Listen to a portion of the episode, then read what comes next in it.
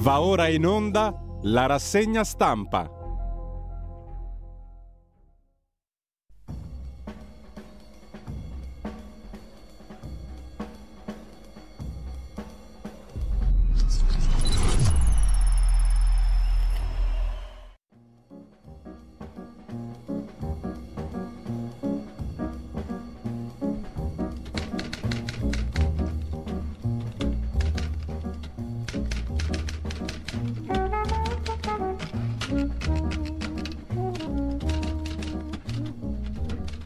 Cordiale buongiorno a tutte le ascoltatrici e a tutti gli ascoltatori da Giulio Cainarca. Ben trovati all'appuntamento con la rassegna stampa. È martedì 14 febbraio, sono le 7.31.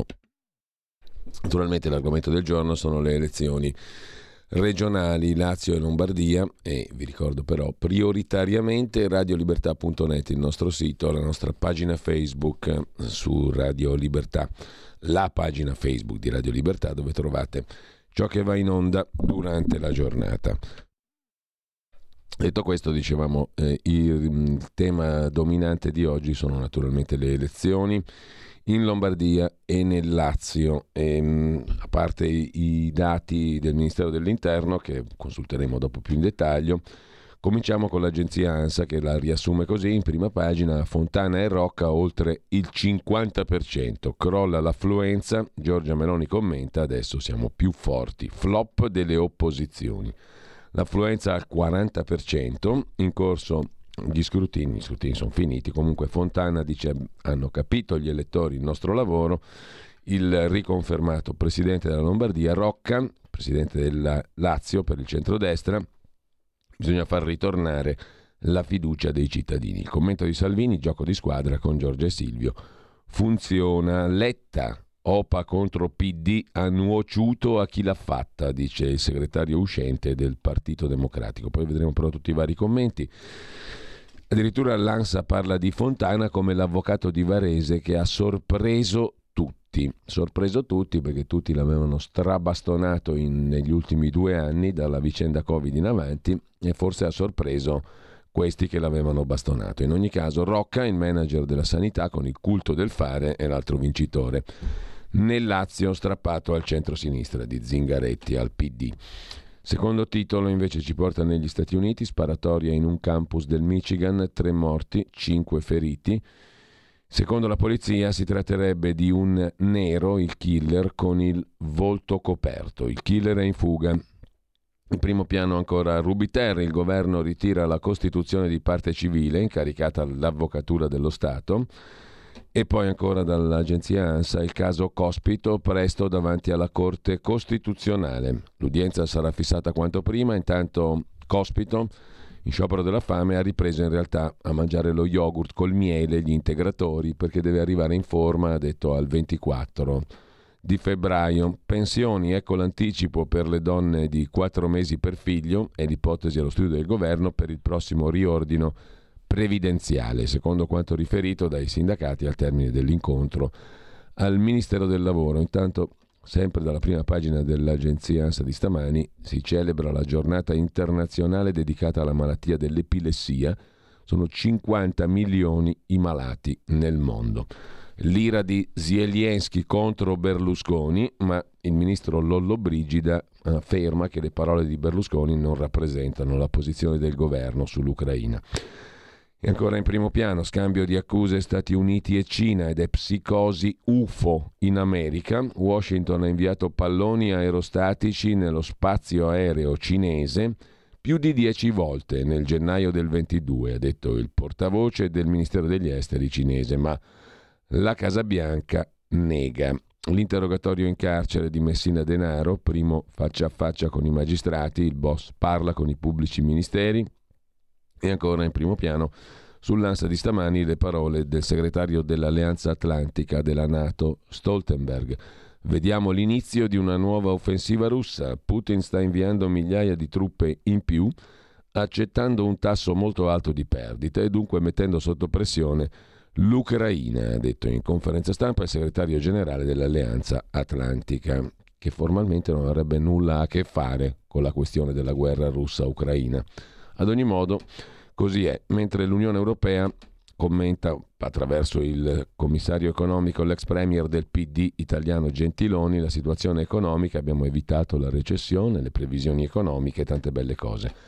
Eh, ancora in primo piano sull'agenzia ANSA il terremoto in Turchia e Siria, salvo un dodicenne dopo 182 ore sotto le macerie. Dopo più di 170 ore altre 5 persone tratte in salvo, ma il bilancio sfiora i 41.000 morti. La fase di soccorso sta volgendo al termine. 97 arresti per saccheggi, scrive l'agenzia ANSA. Chiedo un attimo di assistenza alla regia, ci siamo, grazie a Federico Borsari in regia. Eh, intanto diamo un'occhiata sintetica ai risultati elettorali, così come ormai stabiliti senza alcun margine di dubbio dal sito del Ministero dell'Interno. Andiamo con la Lombardia. Qui Attilio Fontana vince con il 54,67% dei voti in percentuale contro Maiorino al 33,9%. 1.774.000 voti per Attilio Fontana, sono un milione in meno rispetto al 2018, alle precedenti regionali. Per quanto riguarda il voto di lista, Fratelli d'Italia 25,18%, Lega Salvini 16,53 che si traducono in 22 seggi per Fratelli d'Italia, 14 seggi per la Lega, 6 seggi per Forza Italia che è al 7,2%, 5 seggi per la lista di Fontana Presidente Lombardia Ideale è al 6,16%, ha preso più voti, tanto per fare un paragone, di Letizia Moratti che ne avrà 5,1% ha il 5,3 con 4 seggi, ma Moratti non entra in consiglio regionale perché vi entra soltanto il secondo classificato, cioè Maiorino. Il Partito Democratico è il secondo partito in Lombardia con il 21,8% e 17 seggi, questo in estrema sintesi. Per quanto riguarda Brichetto Arnaboldi Letizia Maria, detta Letizia Moratti, ha preso in tutto il 9,87%, il 5,3 con la sua lista Letizia Moratti Presidente, che ha preso meno della lista di Fontana, Lombardia Ideale, punto in meno, e il resto 4,25 da Calenda e Renzi, cioè Azione e Italia Viva. Eh, umiliante la performance di Unione Popolare con Maraghi Dorzi all'1,53%. Questo per quanto riguarda la Lombardia. Per quanto riguarda invece il Lazio, la situazione è questa, con il 53,88% e 900.000 voti in tutto, 934.000, vince Francesco Rocca per il centrodestra. Su Alessio D'Amato, assessore uscente alla salute della giunta Zingaretti con il 33,5%. I voti di lista Fratelli d'Italia 33,62% e la Lega 8,5%, è il secondo partito della coalizione. Forza Italia 8,4%. 4 e per quanto concerne il Partito Democratico 20,2% e poi vengono tutti gli altri.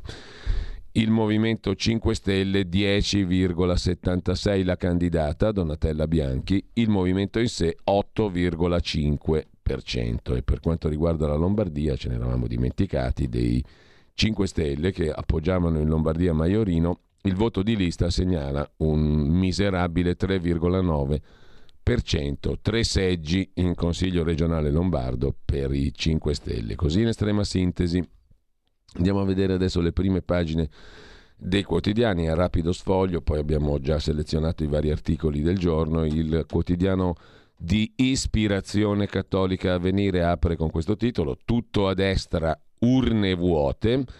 In Lombardia Fontana vince quasi doppiando il principale avversario, cioè Maiorino.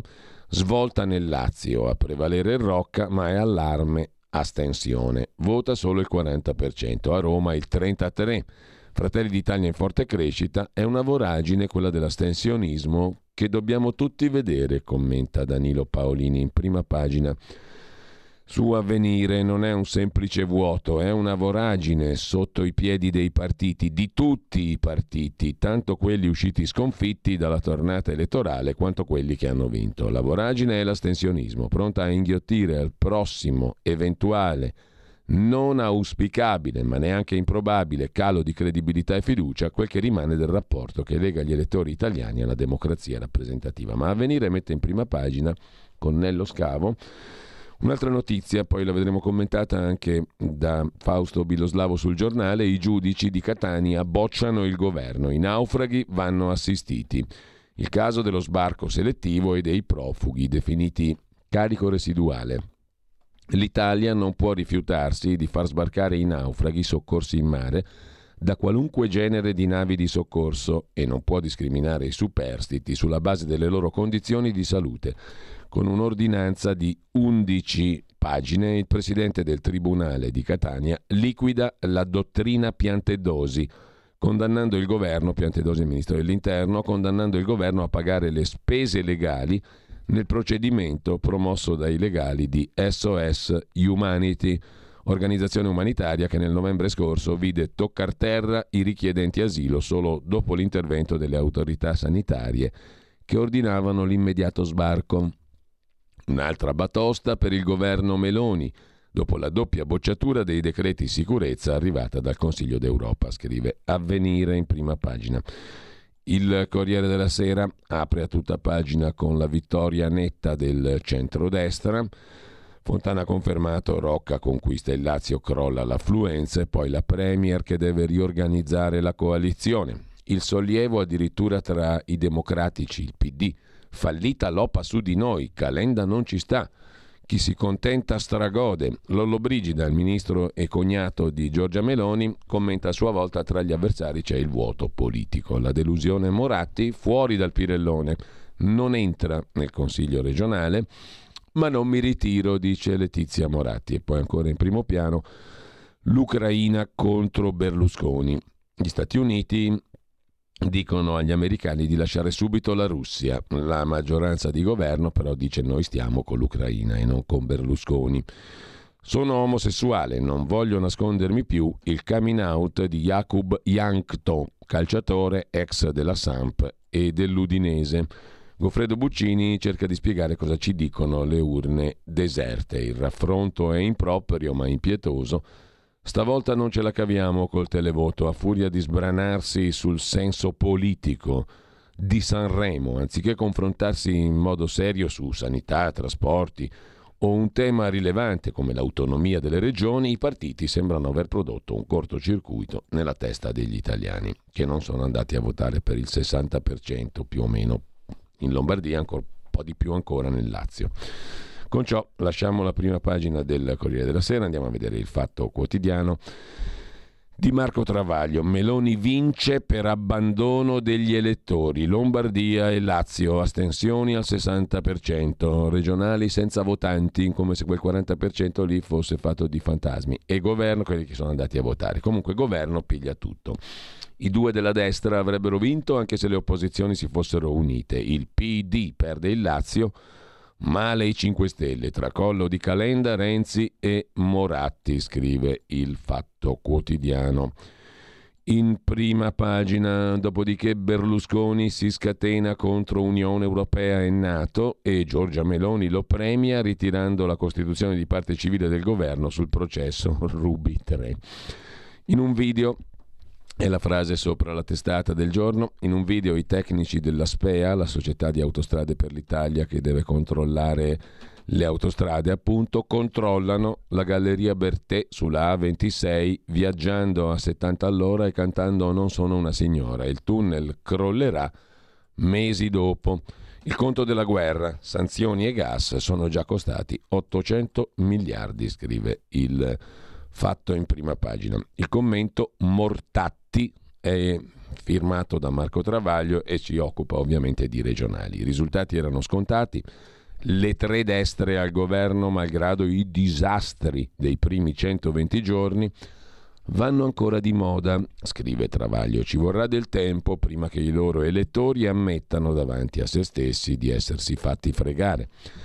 Dall'altra parte, in mancanza del famoso campo largo, c'è il campo di Agramante, dove tutti litigano su tutto, ma i numeri dicono che oggi neppure l'impossibile alleanza 5 Stelle più PD più Azione più Italia Viva e compagnia avrebbe potuto battere Fontana e Rocca, che superano il 50% dei votanti.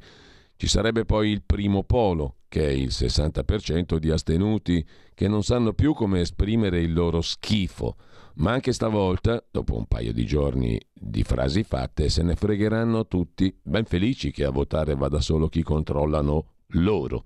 Quanto ai voti di lista, anche quelli seguono il copione.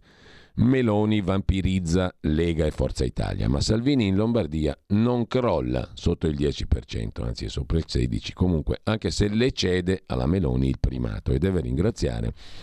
Senza l'effetto Giorgia, quella catastrofe ambulante di Fontana, difficilmente sarebbe ancora lì.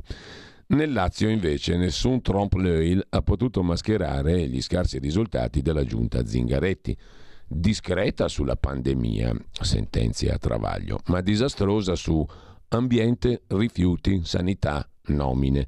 Così il PD perde il Lazio dopo otto anni. I 5 Stelle confermano di andare peggio alle regionali che alle politiche, dove i voti di opinione contano più di quelli controllati. Un leader popolare come Conte fa la differenza. Due parole di conforto per Letizia Moratti e chi la spacciava per la carta vincente contro Fontana. Quando a novembre Olio e Olio, cioè Calenda e Renzi, la soffiarono astutamente alla destra con cui aveva governato fino a quel giorno come vicepresidente e assessore alla sanità, facendo un gran favore alla destra che non sapeva dove metterla, un coro di tromboni e trombette iniziò a molestare il PD perché la imbarcasse su due piedi. Era l'asso nella manica per battere la destra con l'omeopatia. Al PD serve Moratti, con Letizia si vince, va valutata, se no rischiamo di perdere. Con lei il PD può disarticolare il centrodestra. Letizia Brichetto Arnaboldi Cazzaniga Airoldi Immoratti Serbelloni Mazzanti Vien dal Mare fu poi adottata dai migliori portafortuna su piazza. Il ragionier Cerasa, il direttore del Foglio, l'opzione Moratti per il PD e Antonio Polito, Polito Eldrito come lo ha ribattezzato da tempo Travaglio. Non c'è nessuna ragione, ha scritto Polito Eldrito sul Corriere della Sera per condannarla come volta a gabbana. De Benedetti, l'editore svizzero. Il PD non sia schizzinoso, appoggi Moratti, se prende la Lombardia cade il governo. Cappellini di Repubblica, scusate se è poco, il PD non deve vergognarsi a fare un patto con Moratti. Risultato, conclude Travaglio. Alle politiche del 25 settembre, Azione e Italia Viva fecero il 10% in Lombardia. Alle regionali, Moratti, sostenuta anche da più Europa, fa il 9% ma forse fanno ancora in tempo a candidarla alle primarie del PD, conclude Marco Travaglio. Lasciamo il fatto, andiamo a vedere la prima pagina del giornale che mette in relazione Sanremo col voto alle regionali, l'effetto Fedez e compagnia, la sinistra asfaltata dopo la sbornia di Sanremo, i progressisti a picco, flop 5 Stelle, disastro Terzo polo, scrive il giornale, un paese senza più opposizione, commenta il direttore Minzolini. Poi c'è la cartina d'Italia con le regioni governate dal centro-destra e quelle governate dal centro-sinistra. Al centro-destra ne sono rimaste quattro. Emilia-Romagna, Toscana, Campania, Puglia. Tutto il resto è in mano al centro-destra, 15 regioni, eccettuate mh, mm, Bolzano e la Valle d'Aosta. Quattro regioni soltanto sono rimaste rosse, scrive il giornale in prima pagina e poi ancora dalla prima pagina del giornale l'ira di Berlusconi, o meglio l'ira di, di Zelensky dell'Ucraina, le ragioni di Berlusconi, le parole di Berlusconi su Zelensky. E sempre dalla prima pagina del eh, giornale, riecco le toghe amiche delle ONG, il decreto piante dosi è illegittimo, sentenzia il Tribunale di Catania contro la norma sullo sbarco selettivo. Il commento di Fausto Biloslavo, ma poi, come dicevo, lo vediamo dopo. Intanto vediamo anche la prima pagina del quotidiano nazionale, giorno nazione, resto del Carlino. Regionali domina il centrodestra e poi le percentuali del voto in Lombardia e nel Lazio 55-4 Fontana, 52-9 Francesco Rocca. Vince soltanto chi va unito, il commento della direttora Agnese Pini. Lasciamo il giorno, vediamo il mattino di Napoli, qui c'è un titolo molto interessante a centropagina, oltre le regionali. Napoli dice no a Calderoli perché divide l'Italia. una mozione in consiglio comunale a Napoli contro l'autonomia, ma il centrodestra lascia l'aula e non vota. Non c'è il documento unitario del Consiglio Comunale contro l'autonomia differenziata. Il centrodestra lascia l'aula e non vota, nonostante l'appello del sindaco Manfredi. Questa non è una guerra sud contro nord, ma un confronto tra chi ha la visione di un paese unito ed equo rispetto a chi invece crede nella divisione e nella difesa degli interessi di parte, ha detto il sindaco, ex rettore universitario, che sottolinea che si tratta di una legge che divide l'Italia, ma Fratelli d'Italia e Forza Italia non ci stanno, quindi mozione in consiglio contro l'autonomia, ma il centrodestra lascia l'aula e non vota, scrive il mattino di Napoli. Dal mattino passiamo al tempo di Roma, c'è solo il centrodestra, è il titolo principale sui risultati del voto. A pochi giorni dalle primarie altra batosta per i democratici.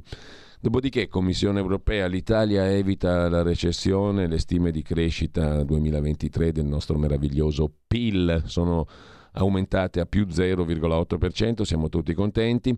La Francia ai suoi cittadini consiglia lasciate la Bielorussia perché si teme che il conflitto in Ucraina si possa allargare. Intanto il prefetto di Roma blinda le periferie, continua la caccia al killer del militare, un tunisino 32enne, il presunto killer del militare ucciso nella notte tra venerdì e sabato a Roma.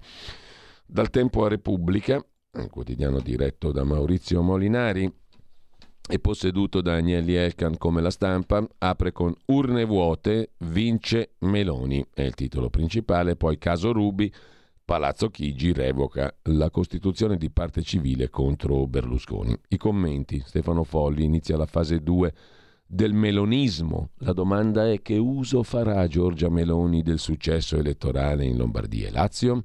Marco Bentivogli, una nuova forma di populismo si avanza, è quella dell'astensionismo record. Il meridionalista PCPD-SPD Isaia Sales e la chiamano vittoria. Le elezioni in Lombardia e nel Lazio ci consegnano il record di astensionismo della nostra storia politica. Al PD non basta sopravvivere, commenta Stefano Cappellini, citato poco fa da Marco Travaglio come uno di quelli che vedevano la Moratti come il non plus ultra per il PD e hanno ancora la faccia di commentare, ancora oggi. L'intervista a Ellis Line che lancia un messaggio importante, serve coraggio, non inseguire il centro, così in prima pagina su Repubblica. Andiamo a vedere la consorella Agnelli Elkan, la stampa di Torino Urne vuote, destra piglia tutto e poi l'intervista alla sondaggista leader di Euromedia Research Alessandra Ghisleri, l'Italia premia chi è coerente. Non è male come frase, in effetti è una frase piuttosto interessante. Eh, dopodiché abbiamo Marcello Sorgi, la coalizione diventa più stabile, cioè la maggioranza. Una um, avvelenata Annalisa Cuzzo crea, sinistra senza idee tra Opa e Piagnistei, Opa a Cozzaglia, Fuffa, Lagna, Piagnisteo. In uno dei giorni più neri della sua storia, il centro-sinistra si scambia messaggi affettuosi di questo tenore, senza fare l'analisi della sconfitta. Sono messi proprio male. Mentre il buongiorno di Mattia Feltri, intitolato Il piccolo rettile, si sofferma sulla questione del razzismo degli italiani, sulla base di un articolo scritto da Karima Mual l'altro giorno per la stampa. Karima, amica mia, scrive Mattia Feltri, ti stavo solo aspettando. Quando ieri mattina ho letto il tuo dolorosissimo e magnifico pezzo sulla stampa, hai scritto ok, avete vinto voi, non sono italiana, non sarò mai abbastanza italiana. Diceva bene mia madre, per voi resterò sempre una marocchina. Ebbene, ho pensato che infine eri arrivata. Ogni qualvolta ti avevo vista dibattere in tv, gli occhi che ti si posavano addosso dicevano tutti la stessa cosa. Sei una marocchina. Erano eccessivamente accondiscendenti o eccessivamente aggressivi per la stessa identica ragione, che resti una marocchina. Siamo un paese razzista, hai ragione tu, ha ragione Paola Egonu e lo neghiamo soprattutto perché non ce ne rendiamo conto. Pensiamo che il razzismo produca i campi di concentramento, la caccia allo straniero, la teoria della superiorità, ma quella è la malattia ormai evoluta in pestilenza. La malattia è uno strisciante, subdolo pregiudizio. È opporsi allo ius soli e allo ius scole perché la cittadinanza bisogna meritarsela e detto da chi l'ha avuta in sorte è razzismo scintillante scintilla in ognuno di noi. Quante volte allungando una moneta a un immigrato gli ho dato del tu? Quante volte allungandola a un italiano gli ho dato del lei? Al primo davo soldi, al secondo davo anche dignità. Quante volte non ho riconosciuto quel piccolo rettile dentro di me? Un pomeriggio mio figlio, conclude Mattia Feltri, ospitò a casa un compagno delle elementari, un figlio di immigrati. Quando il bambino se ne andò, chiesi a mio figlio da dove venisse. Da Roma, mi rispose. Provai vergogna proprio perché la mia domanda era spontanea, però era spontanea anche la sua risposta. Così Mattia Feltri sulla stampa. Andiamo a vedere come la mette la verità di Maurizio Belpietro. Titolo a tutta pagina La sinistra vince solo a Sanremo, come il giornale La verità mette in relazione le prediche di sinistra di Sanremo con la vittoria della destra. Alle regionali centrodestra si conferma, conquista il Lazio, gli elettori non si sono fatti ingannare dai colpi bassi provenienti dal festival e non solo. Hanno punito PD e 5 Stelle, grande flop di Calenda e Renzi, Meloni trionfa ma Lega e Forza Italia tengono, si allentano le tensioni interne al centrodestra e l'incredibile Letta esulta per la sconfitta. Affluenza shock 40%. Certo, se la politica estera la fanno gli Stati Uniti e quella economica l'Unione Europea, scrive Maurizio Belpietro, non c'è mica tanto da meravigliarsi che la gente non va a votare. Mai come in questo caso gli italiani si sono girati dall'altra parte invece di andare a votare, scrive infatti Belpietro sul finire del suo editoriale. Uh, gli italiani dunque non hanno votato. Su 10 elettori solo 4 si sono recati al voto e ciò dimostra una disaffezione per le urne che ha raggiunto livelli preoccupanti. Immagino che nei prossimi giorni ci toccherà leggere pagine dense di analisi sul fenomeno, condotte citazioni circa la partecipazione dei cittadini alla vita politica. Io mi permetto solo una considerazione, scrive il direttore della Verità. Si fa presto a condannare chi ha deciso di restare a casa o di andare al mare e in montagna, ma più degli elettori il mea culpa lo dovrebbero recitare i politici. Se le decisioni cruciali che riguardano la guerra e l'invio di armi in Ucraina vengono prese a Washington e non in Italia, se le politiche fiscali ed economiche vengono stabilite a Bruxelles e quelle che riguardano il futuro, la fine del motore a combustione, le spese per rendere green le case, sono stabilite dall'Unione Europea, anche se a pagare siamo noi, credo che molti italiani si sentano presi in giro e si domandino che senso abbia votare se poi il loro parere non ha alcun peso. A dire il vero, conclude Belpietro, non mi sento di condannare chi non ha votato, anzi, se devo puntare il dito, preferisco farlo contro la classe politica, che da questo risultato ha molto da imparare.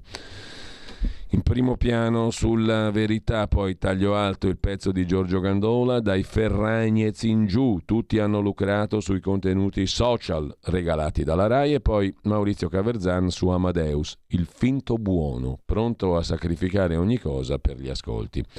Francesco Borgonovo si occupa a centro pagina della sparata di Berlusconi contro Zelensky, da voce all'Italia silenziata, imbarazza la maggioranza, ma non influirà sulla linea di sostegno totale all'Ucraina.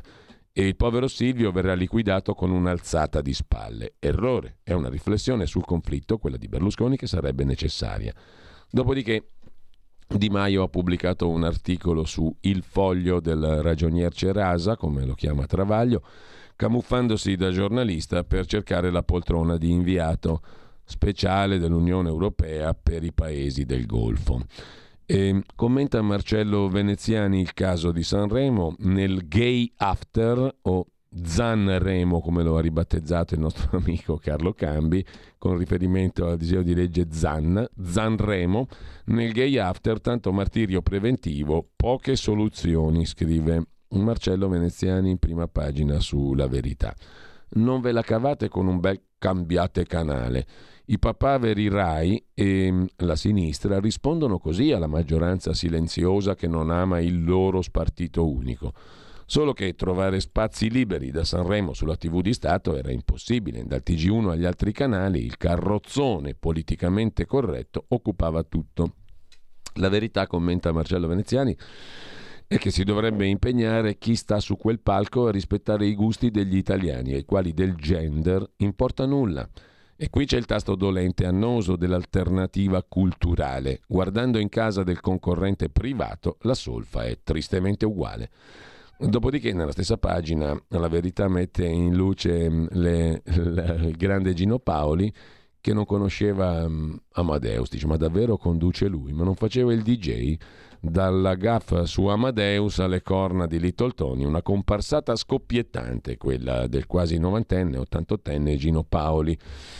Si vede in un video, prima di salire sul palco, Gino Paoli che apprende stupito da Morandi che Amadeus è il conduttore. Ma chi è quello lì? Ma quello che faceva il DJ 40 anni fa, dice Gino Paoli a Gianni Morandi. Poco dopo racconta un aneddoto piccante su Little Tony. In RCA, la casa discografica, ci disse che la sua donna gli aveva fatto le corna con un paio di uomini. Durissima la replica della figlia del cantante Little Tony. Vogliamo scuse pubbliche da Gino Paoli. Queste sono cose interessanti, purtroppo tocca occuparsi anche di altro.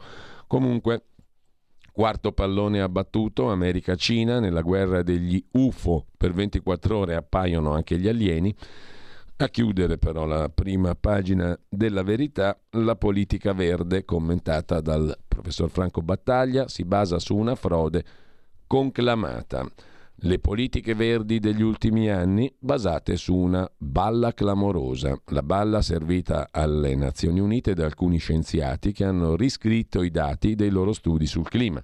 La frode è emersa nel 2009 ma è stata ignorata, così la seconda metà del secolo scorso è stata bollata come una fase di riscaldamento senza precedenti, così. Franco Battaglia sulla verità. Dalla verità passiamo a Libero canta la destra, altro che Sanremo, scrive anche Libero, che come il giornale e come la verità si occupa di mettere in relazione Sanremo con il voto, la sinistra si aggrappa a Fedez, Egonu e Zan, Zanremo e finisce suonata.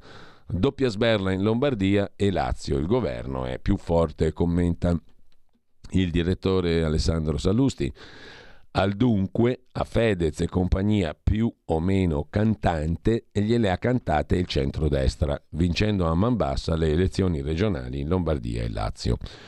Commenta Pietro Senaldi, tra l'Italia e Giorgia non era soltanto una luna di miele, la vittoria di tutti rafforza il governo, la sinistra perde con qualsiasi formula, il pezzo di Fabio Rubini sul colpo del capitano, Capitan Salvini, la Lega torna a crescere, la Lega al potere è tornata a crescere, la Lega sale, Salvini è intoccabile, il carroccio oltre le migliori aspettative, il successo blinda la leadership di Matteo. Che dice è stato apprezzato il lavoro dei nostri ministri, il gioco di squadra con Giorgia e Silvio funziona e poi festeggia l'esploit sui territori. In alcune province lombarde Abbiamo raddoppiato i voti dal settembre scorso, cioè dalle elezioni politiche, dice Salvini. L'altro pezzo ancora di Stefano Re, il Premier toglie il governo dal Rubiter, una grana in meno. E poi lo sgambetto a Nordio, chi è il magistrato rosso che vuole togliere il 41 bis a Cospito, se ne occupa Paolo Ferrari a pagina 14, oltre che in prima pagina. Si tratta del magistrato che aiuta Cospito era nelle chat di Palamara, avvocato generale di Cassazione, Piero Gaeta. Vuole togliere il 41 bis a Cospito e per questo la sinistra lo adora, ma lui da sempre in magistratura democratica è finito nel caso nomine del CSM. Con ciò lasciamo anche la prima pagina di Libero, andiamo a vedere il quotidiano di Sicilia che apre con i privilegi garantiti ai parlamentari dell'Assemblea regionale siciliana, diritti negati ai lavoratori dipendenti.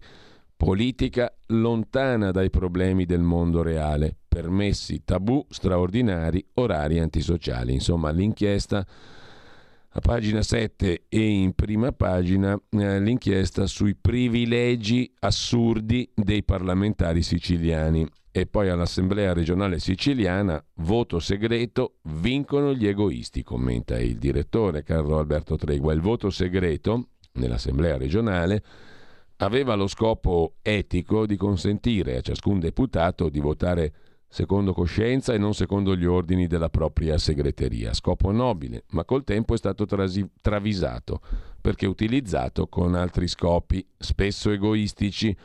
L'ultimo caso, quello del voto segreto della notte del 7 febbraio, che ha approvato l'aumento delle indennità per ciascuno dei 70 deputati dell'Assemblea regionale siciliana, un comportamento legale ma antisociale, totalmente fuori luogo, dati i tempi che stiamo attraversando, in cui nella nostra isola la povertà è molto diffusa, anche per l'estesa disoccupazione, oltre che per la malavoglia, scrive il direttore del quotidiano di Sicilia, che in seconda pagina si occupa delle regionali e della vittoria netta del centrodestra, in terza pagina della questione dei disabili oltre 8 milioni per l'inclusione, programmate dalla Giunta regionale siciliana le risorse erogate dal Ministero e destinate agli autistici. In quarta pagina troviamo invece un'altra questione, il processo tributario. Arriva il giudice monocratico, novità introdotta dalla riforma, la legge 130 del 2022, riguarda le liti il cui valore non è superiore ai 3.000 euro. L'obiettivo è quello di snellire il contenzioso di modesto importo e smaltire l'enorme arretrato esistente. E poi ancora in primo piano, dicevamo, la questione a pagina 7, beh c'è una pagina 6 dedicata alla comunità ebraica, molto diffusa in Sicilia, strettamente legata al territorio, con un'intervista al rabbino capo della città di Catania, Gilberto Ventura. E a pagina 7 appunto l'inchiesta sul palazzo, l'Assemblea regionale di Sicilia sempre più distante dai cittadini.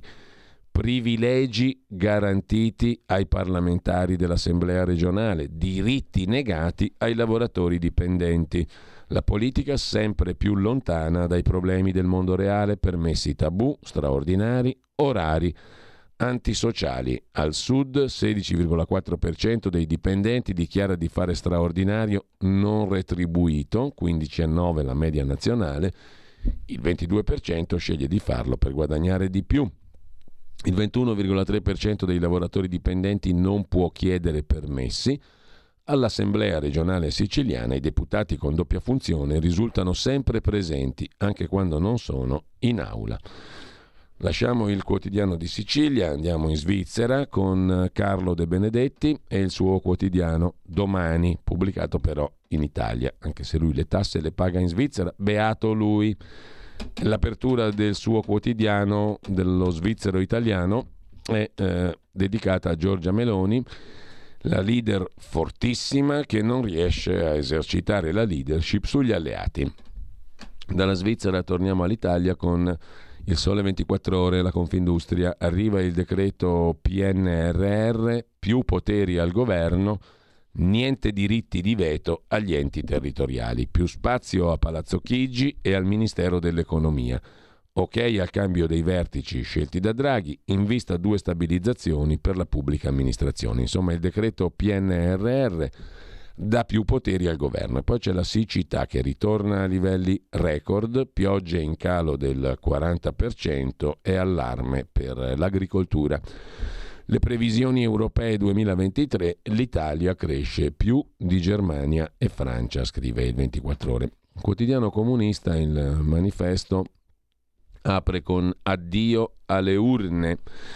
La destra vince le elezioni regionali nel vuoto della partecipazione, record di astensione, Fratelli d'Italia padrone della coalizione, centro-sinistra sparito e abbandonato, ma subito litigioso, debacle per Calenda e Conte.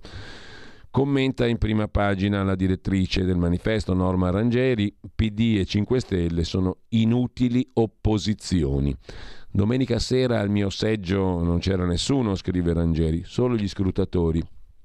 in un tavolo lunghissimo, 16 ore di turno domenicale soprattutto frustrante vista la quasi assenza di clienti disposti a riempire le schede elettorali. Un deserto previsto, l'astensionismo è il vero vincitore. Tuttavia nessuno immaginava un addio alle urne così profondo sia nel Lazio che in Lombardia.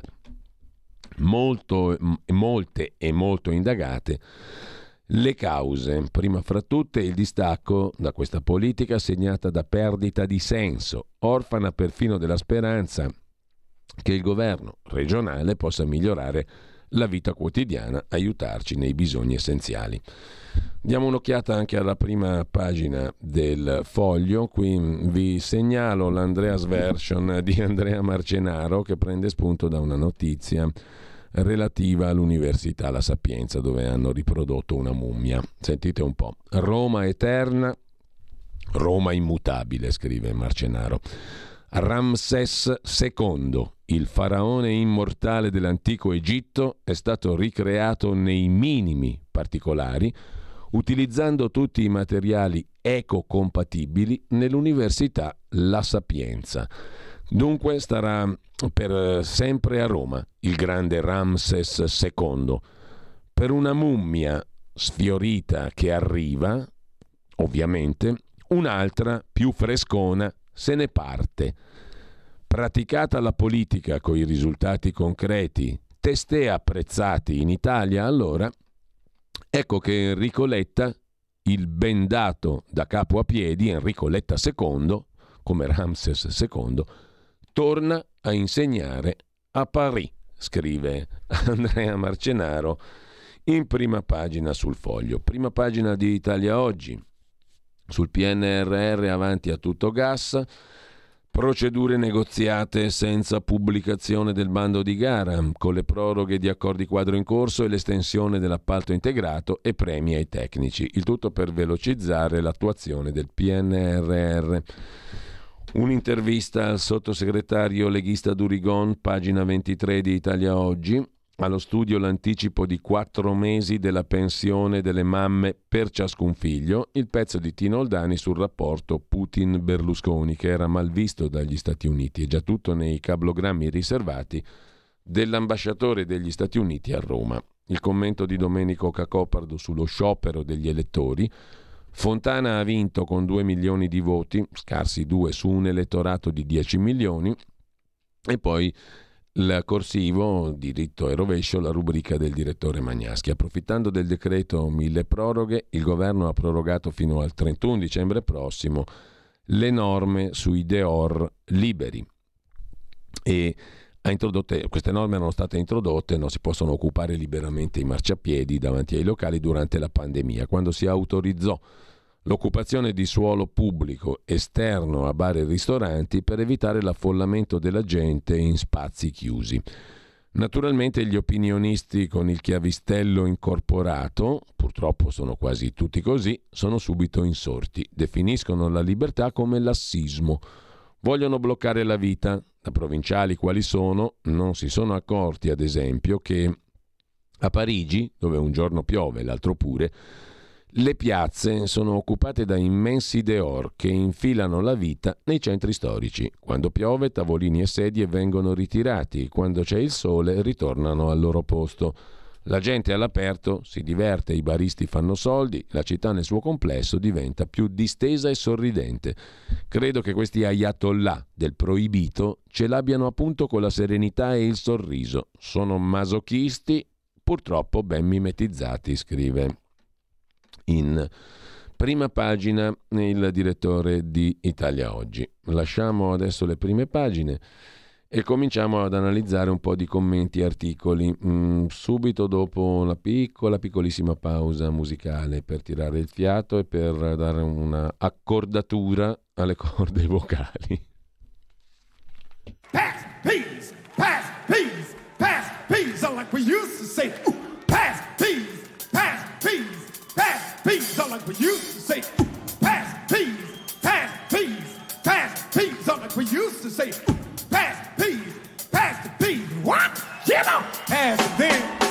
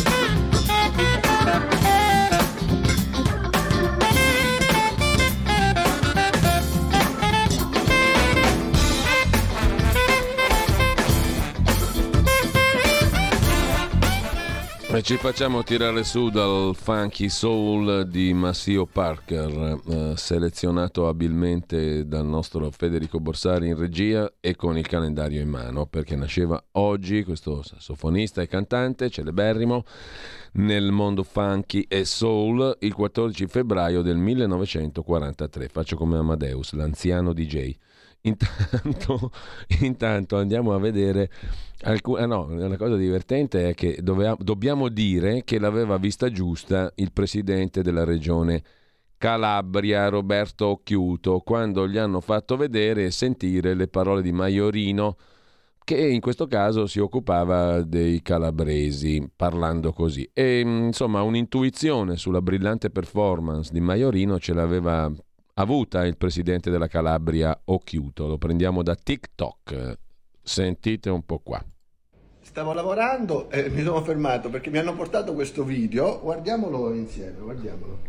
La regione Lombardia non è la Calabria, è una regione che ha grandi potenzialità, un sacco di gente che si dà da fare, ha tante persone nel territorio impegnate in progetti sociali, culturali, ma l'istituto ma questo è proprio scemo, rivediamolo. La regione Lombardia non è la Calabria, è una regione che ha grandi potenzialità, un sacco di gente che si dà da fare, ha tante persone nel territorio impegnate in progetti sociali, culturali, ma l'istituto... Allora, questo si chiama, è un tale che si chiama Pierfrancesco Maiolino, Maiorino, è candidato alla regione Lombardia, ma è soprattutto un cretino, perché non sa che anche la Calabria, come la Lombardia, ha tante opportunità tante possibilità e a tante persone che vanno a lavorare e che meritano rispetto. Meritano anche il suo rispetto. Lui non lo sa perché evidentemente è proprio un cretino. Quindi Maiorino, come dicono i miei amici lombardi, lascia stare la politica, va a lavorare.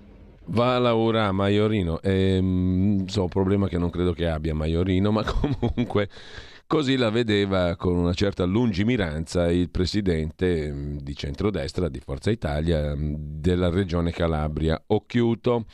Detto questo, andiamo a segnalare gli articoli principali di oggi, arriviamo subito al dunque. E vi segnalo, poi magari lo leggiamo meglio, su Atlantico Quotidiano il commento di Roberto Ezio Pozzo, una tramvata che si chiama Desiderio sulle regionali, ma attenzione, chi governerà non dimentichi che ora Lombardi e Laziali si aspettano che il governo centrale e regionale batta un colpo, cioè faccia qualcosa di significativo. Commento di Ruben Razzante sulla nuova bussola quotidiana, la nuova bq.it. Governo rafforzato, schiacciante successo della coalizione di centrodestra Lombardia e Lazio, l'esito delle urne avrà conseguenze sugli equilibri interni a destra e a sinistra e sulla risposta alla disaffezione segnalata dal crescente astensionismo. Per ora Meloni ha buon gioco di fronte alle opposizioni indebolite. Sul eh, sussidiario.net L'intervista a Arnaldo Ferrari Nasi, sondaggista e analista politico sull'astensione record, l'effetto Berlino Est ha fermato gli elettori del centro-sinistra.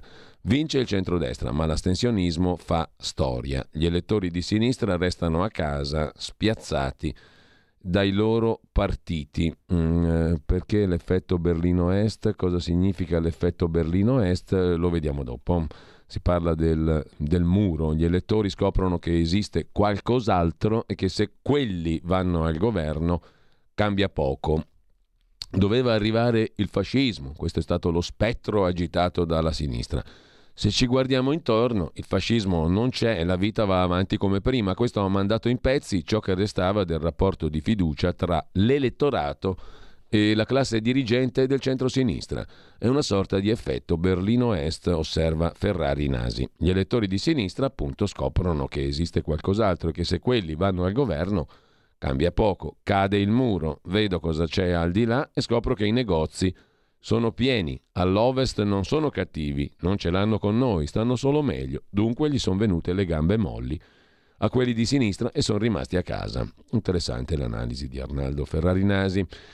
Dietro l'astensionismo anche Alessandro Amadori, vice direttore dell'Istituto Piepoli, sul sussidiario.net dice la sua, elezioni inesistenti fino alla vigilia, zero coinvolgimento, ecco perché l'astensione. Questo nonostante fossero votazioni legate al territorio. Poi vediamo meglio il ragionamento anche di Amadori. C'è un'intervista su Avvenire in cronaca di Milano al professor Damiano Palano, direttore del Dipartimento di Scienze Politiche dell'Università Cattolica di Milano. C'è un astensionismo ormai cronico, si vota di più alle europee. E poi anche Domenico Cacopardo su Italia Oggi si occupa dello sciopero degli elettori. Fontana vince col 50%, 2 milioni di voti su un elettorato di 10, è il 21% dei votanti. Vincono gli apparati, vedi l'insuccesso di Letizia Moratti. La coalizione di governo ha vinto nella stabilità, cioè vince Fratelli d'Italia, ma non vince tanto da penalizzare gli alleati in modo sensibile. Meloni può quindi guardare con fiducia all'appuntamento del 24 le elezioni europee.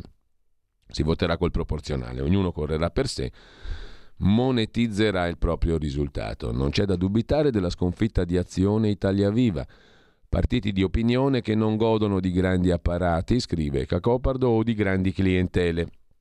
In elezioni amministrative si asciugano più dei grandi partiti e di chi è al potere. In questa chiave si comprende il flop di Letizia Moratti, che era il più qualificato tra i tanti concorrenti tra Lombardia e Lazio. Ma sulla questione della democrazia italiana e dell'astensionismo anche Vittorio Macioce, è la democrazia italiana che finisce al 41 bis, scrive Macioce su Il Giornale, e poi Alessandra Ghisleri sulla stampa, l'abbiamo citata prima, pagina 8, Sempre più italiani sfiduciati, ma vince la coerenza di Meloni. C'è il fondato sospetto che molti non sapessero neanche delle elezioni. A sinistra, che dove vivevano questi qua adesso, francamente.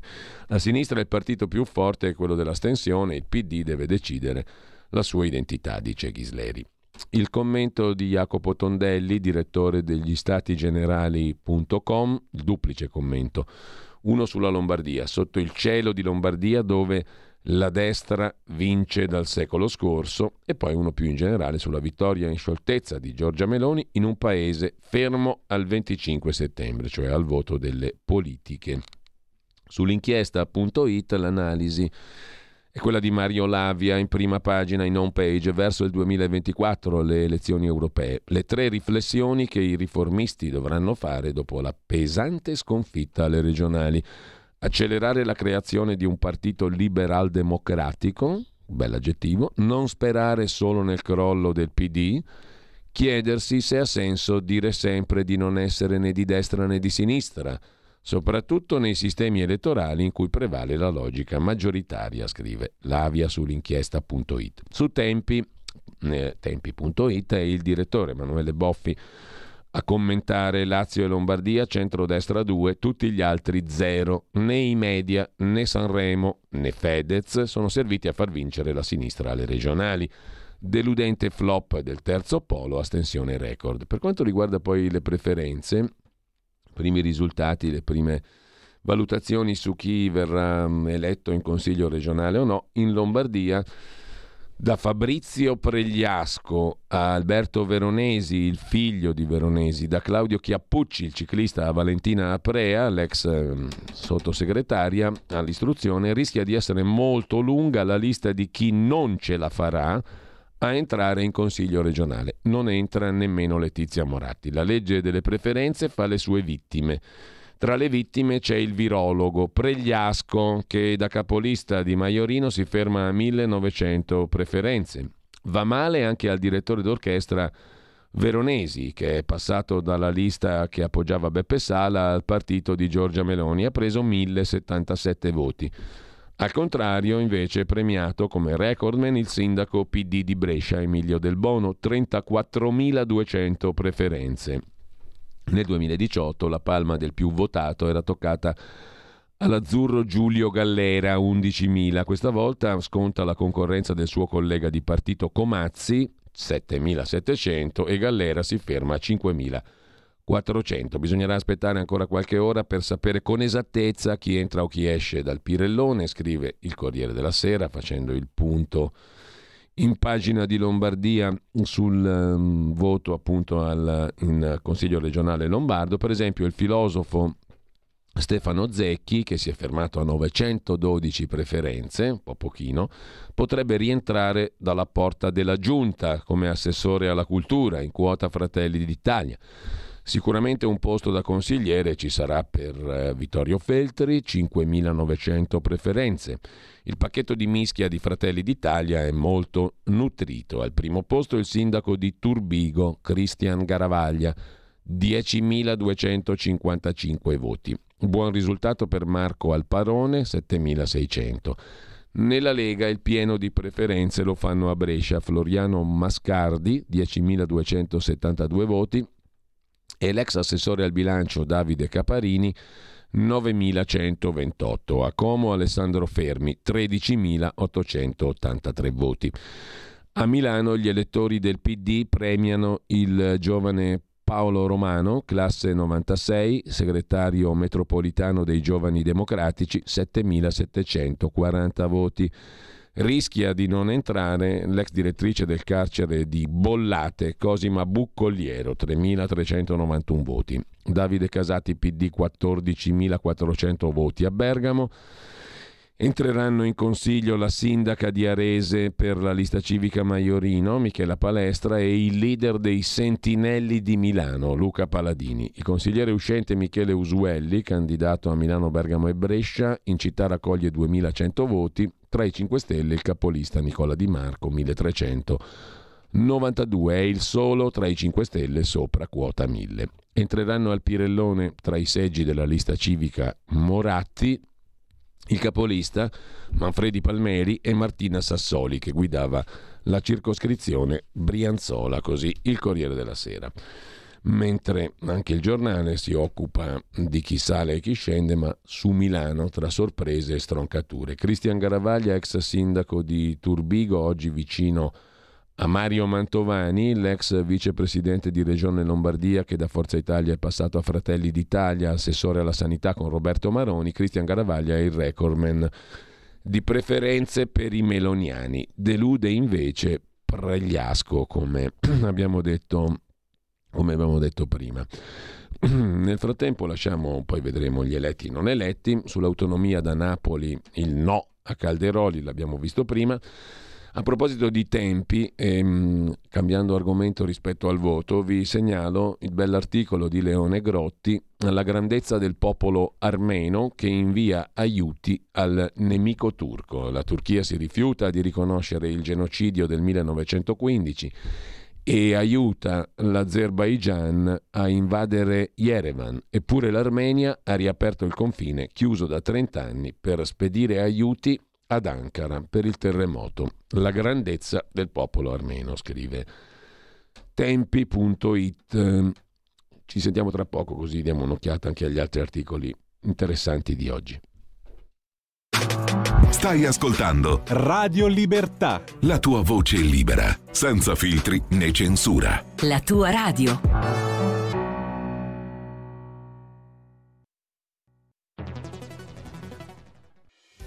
quotidiano di Sicilia, il quotidiano d'Italia, l'informazione che ribalta i luoghi comuni, una vera visione dei fatti, l'Italia vista da sud. Ogni siciliano che vive in Italia e nel mondo è una risorsa, è protagonista della crescita della nostra nazione. Dai forza alla crescita della nostra isola, abbonandoti al QDS digitale più archivio a soli 99 euro annui. Quotidiano di Sicilia, il quotidiano d'Italia una scelta di valore.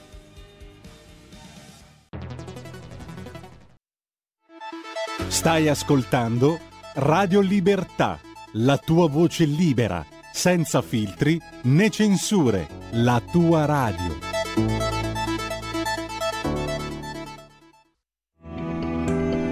Il meteo.it presenta le previsioni del giorno.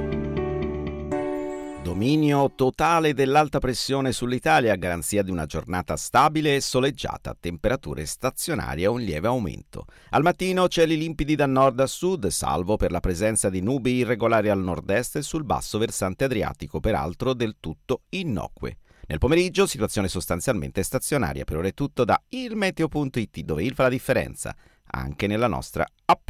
Una buona giornata da Lorenzo Tedici. Avete ascoltato le previsioni del giorno. E intanto vediamo un po' cosa succede a mezzogiorno, come tutti i martedì, il talk alto mare di Sara Garino con l'uomo del giorno, che non è né Attilio Fontana né Francesco Rocca, bensì San Valentino. Buongiorno Sara. Buongiorno Giulio e buongiorno a tutto il pubblico. Eh sì, ottima introduzione, di meglio non potevi fare, as usual. Quest'oggi parleremo di San Valentino, fuori anche dal luogo comune che lo associa sempre comunque agli innamorati, all'amore, no? che non sia naturalmente un santo votato e vocato a questo aspetto, ma con l'aiuto di Arnaldo Casali, storico medievalista, indagheremo davvero la figura dell'uomo, dell'uomo storico, oltre che del santo, scoprendo che molto spesso ci sono sovrapposizioni e il Valentino, San Valentino di Terni viene confuso con eh, San Valentino di Genova piuttosto che con un santo eh, tedesco della diocesi di Passadiva, creando come dire misunderstanding storici anche con sfumature divertenti. Ne parleremo quindi con Arnaldo Casali ma anche con Don Riccardo Mensuali, membro della Pontificia Accademia della Vita, come il pubblico mare sta all'amore, alla leggerezza dell'amore, ha dedicato un libro, no, come Radio Libertà, avevamo il tempo rappresentato assoluta. E questo. Bene. Allora, appuntamento alle ore 12, grazie a Sara Garino. A più tardi, buona mattina Grazie. Sara. Ne approfitto. Bravo. Grazie Sara, Mm, ne approfitto per ricordarvi anche l'appuntamento dopo, mm, dopo la voce di chi ascolta, che oggi sarà dedicata naturalmente alle analisi vostre post voto. Oltre la pagina con Pierluigi Pellegrin, nell'ordine il filosofo Corrado Ocone, saggista, collaboratore di Libero, per la sinistra palchi sanremesi pieni ma urne vuote e poi Marino Longoni, direttore di Italia Oggi 7, Fit for 55, la missione green impossibile della direttiva europea per l'adeguamento energetico delle case entro il 2030. Infine Pietro De Leo, firma di Libero e Il Tempo, nessuna sorpresa, Attilio Fontana in Lombardia, Francesco Rocca nel Lazio si affermano con largo margine. Questo è il menù della mattinata fino alle ore 12 con Pierluigi Pellegrin. Diamo un'occhiata anche alla serata, in mezzo poi c'è tutto il resto che trovate sulla pagina Facebook. Questa sera Zoom si occupa di Malpensa, gli addetti dell'handling, cioè il personale che assicura i servizi a terra. Sul piede di guerra Antonino Danna parla con alcuni dei lavoratori di Malpensa alle 18.35. Alle 18.05 Edoardo Montolli, fronte del blog.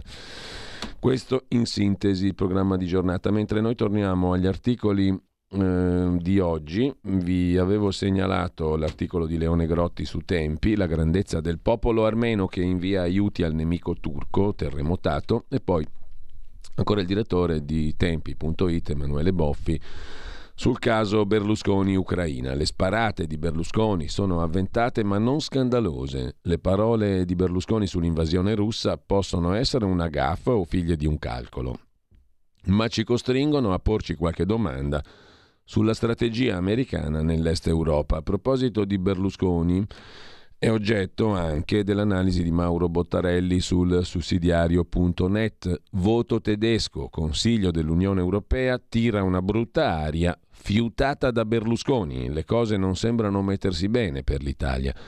Silvio Berlusconi più per istinto di sopravvivenza politica che peraltro potrebbe avere fiutato l'aria. Qualcosa si sta sfarinando, scrive Bottarelli sul sussidiario.net, come un iceberg che comincia a perdere pezzi, sempre più grandi, tanto che l'eco di ogni tonfo nell'acqua si risente a miglia di distanza. La bassa affluenza alle elezioni regionali, una caporetto, comunque, e nel frattempo Berlusconi che lancia la granata nello stagno. Fossi stato premier non avrei parlato con Zelensky non doveva attaccare le repubbliche filorusse del Donbass. Probabilmente la sortita di Berlusconi è meno folle di quanto sembri, quantomeno se traslata in un contesto di realpolitik da finale di partita. Tra voto tedesco e Consiglio europeo tira una brutta aria, fiutata da Berlusconi, mentre Tino Oldani, su Italia Oggi, si occupa del filo putinismo di Berlusconi a pagina 6 nella sua rubrica Torre di controllo. Il filo putinismo di Berlusconi non è mai piaciuto agli Stati Uniti. Basta rileggere i cablo, i messaggi riservati dell'ambasciatore statunitense a Roma mm, nel libro La provincia e l'impero di Mimmo Franzinelli e Alessandro Giacone, edito da Feltrinelli nel 2011. Nella Moldavia invece che sogna l'Unione Europea c'è paura del golpe. Il governo moldavo se ne occupa in un lungo reportage l'inviata di Repubblica Tonia Mastrobuoni. Putin fallirà, il governo è caduto, circolano voci di miliziani ceceni pronti all'azione e c'è chi vuole l'unione con la Romania, con Bucarest in Moldavia. Tensione alta dopo che un missile ha attraversato lo spazio aereo. I filo Mosca hanno nostalgia dell'Unione Sovietica e si augurano l'invasione russa, scrive Tonia. Mastrobuoni da Chisinau, la capitale della Moldavia. Putin sta organizzando un colpo di Stato in Moldavia. A sorpresa, dopo un fine settimana di consultazioni con i servizi segreti, la presidente moldava Maya Sandu ha confermato le agghiaccianti rivelazioni del suo omologo ucraino Zelensky. La Russia vuole rovesciare l'ordine costituzionale e sabotare il potere legittimo della Moldavia per sostituirlo con uno illegittimo, ha detto la presidente della Moldavia, Maya Sandu, ex studentessa di Harvard. I piani del Cremlino di portare violenza in Moldavia, ha detto la Presidente, sono destinati a fallire. Di fatto, Maya è di nuovo sospesa su un abisso. Da venerdì la piccola Repubblica ha paura di finire inghiottita dalla Russia. Così su Repubblica. Tornando invece alle elezioni regionali, sul Corriere della Sera c'è il lungo pezzo di Marco Cremonesi dedicato alla rivincita del mite Fontana. Basta delegittimare la politica. Il governatore ha superato le diffidenze iniziali anche nel suo partito. Nella pandemia, ha detto Fontana, ha ottenuto il sangue freddo, poi serviva una prospettiva. La lista del presidente l'avevo già presentata in molte elezioni locali, credo che abbia pagato. Quando hai un problema cosa fai? Chiami il consigliere o Calenda. C'è anche il bacio di Daniela Santanché ad Attilio Fontana dopo la vittoria. Il commento sul giornale di Carlo Lottieri, il modello Fontana, il modello lombardo, va esportato. La vittoria a man bassa del centrodestra in Lombardia può essere letta in vari modi. Una maniera legittima di trarre una lezione è quella che ci porta a constatare che l'area più dinamica d'Italia è anche quella più lontana dalla sinistra dirigista e dall'assistenzialismo grillino. È chiaro che il lombardo medio vorrebbe una valorizzazione del privato e un ridimensionamento del settore pubblico. Già Carlo Cattaneo aveva evidenziato il carattere industrioso delle province lombarde e lo stesso Alessandro Manzoni, concludendo i promessi sposi, ci dice che Renzo ha costruito la sua esistenza come imprenditore. A Como, a Bergamo, a Lecco, a Milano il fare impresa è sempre stato apprezzato. Da tempo esiste un modello lombardo, l'impresa, la concorrenza, che rende ricca e civile questa popolazione. Non è un caso, scrive Carlo Lottieri, che proprio in Lombardia ci sia una sanità basata sull'equiparazione pubblico-privato, che permette a chiunque di trarre beneficio dalla qualità degli ospedali, gestiti da società private, anche se durante la pandemia le speculazioni non hanno risparmiato neppure la sanità del Pirellone, le costanti migrazioni dei malati che vanno a farsi curare in Lombardia sono la prova di un modello perfettibile, ma migliore di quelli che non lasciano spazio alla libera scelta.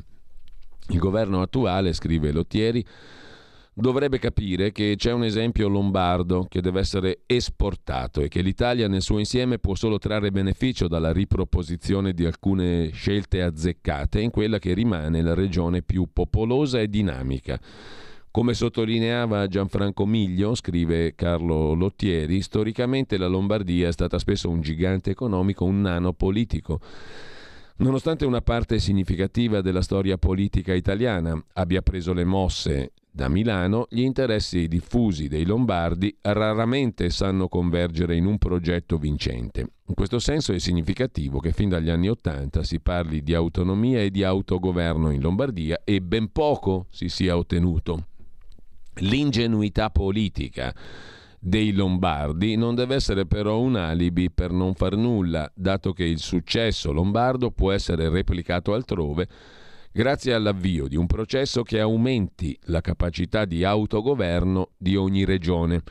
Proprio alla luce di questo risultato, scrive Carlo Lottieri su Il Giornale, sarebbe cruciale che si iniziasse a dare ai Lombardi e anche ai Veneti, che hanno chiesto con ancor più determinazione il diritto di autogovernarsi, quel diritto a gestirsi da sé in ambiti cruciali che più di cinque anni fa hanno chiesto votando il referendum sull'autonomia.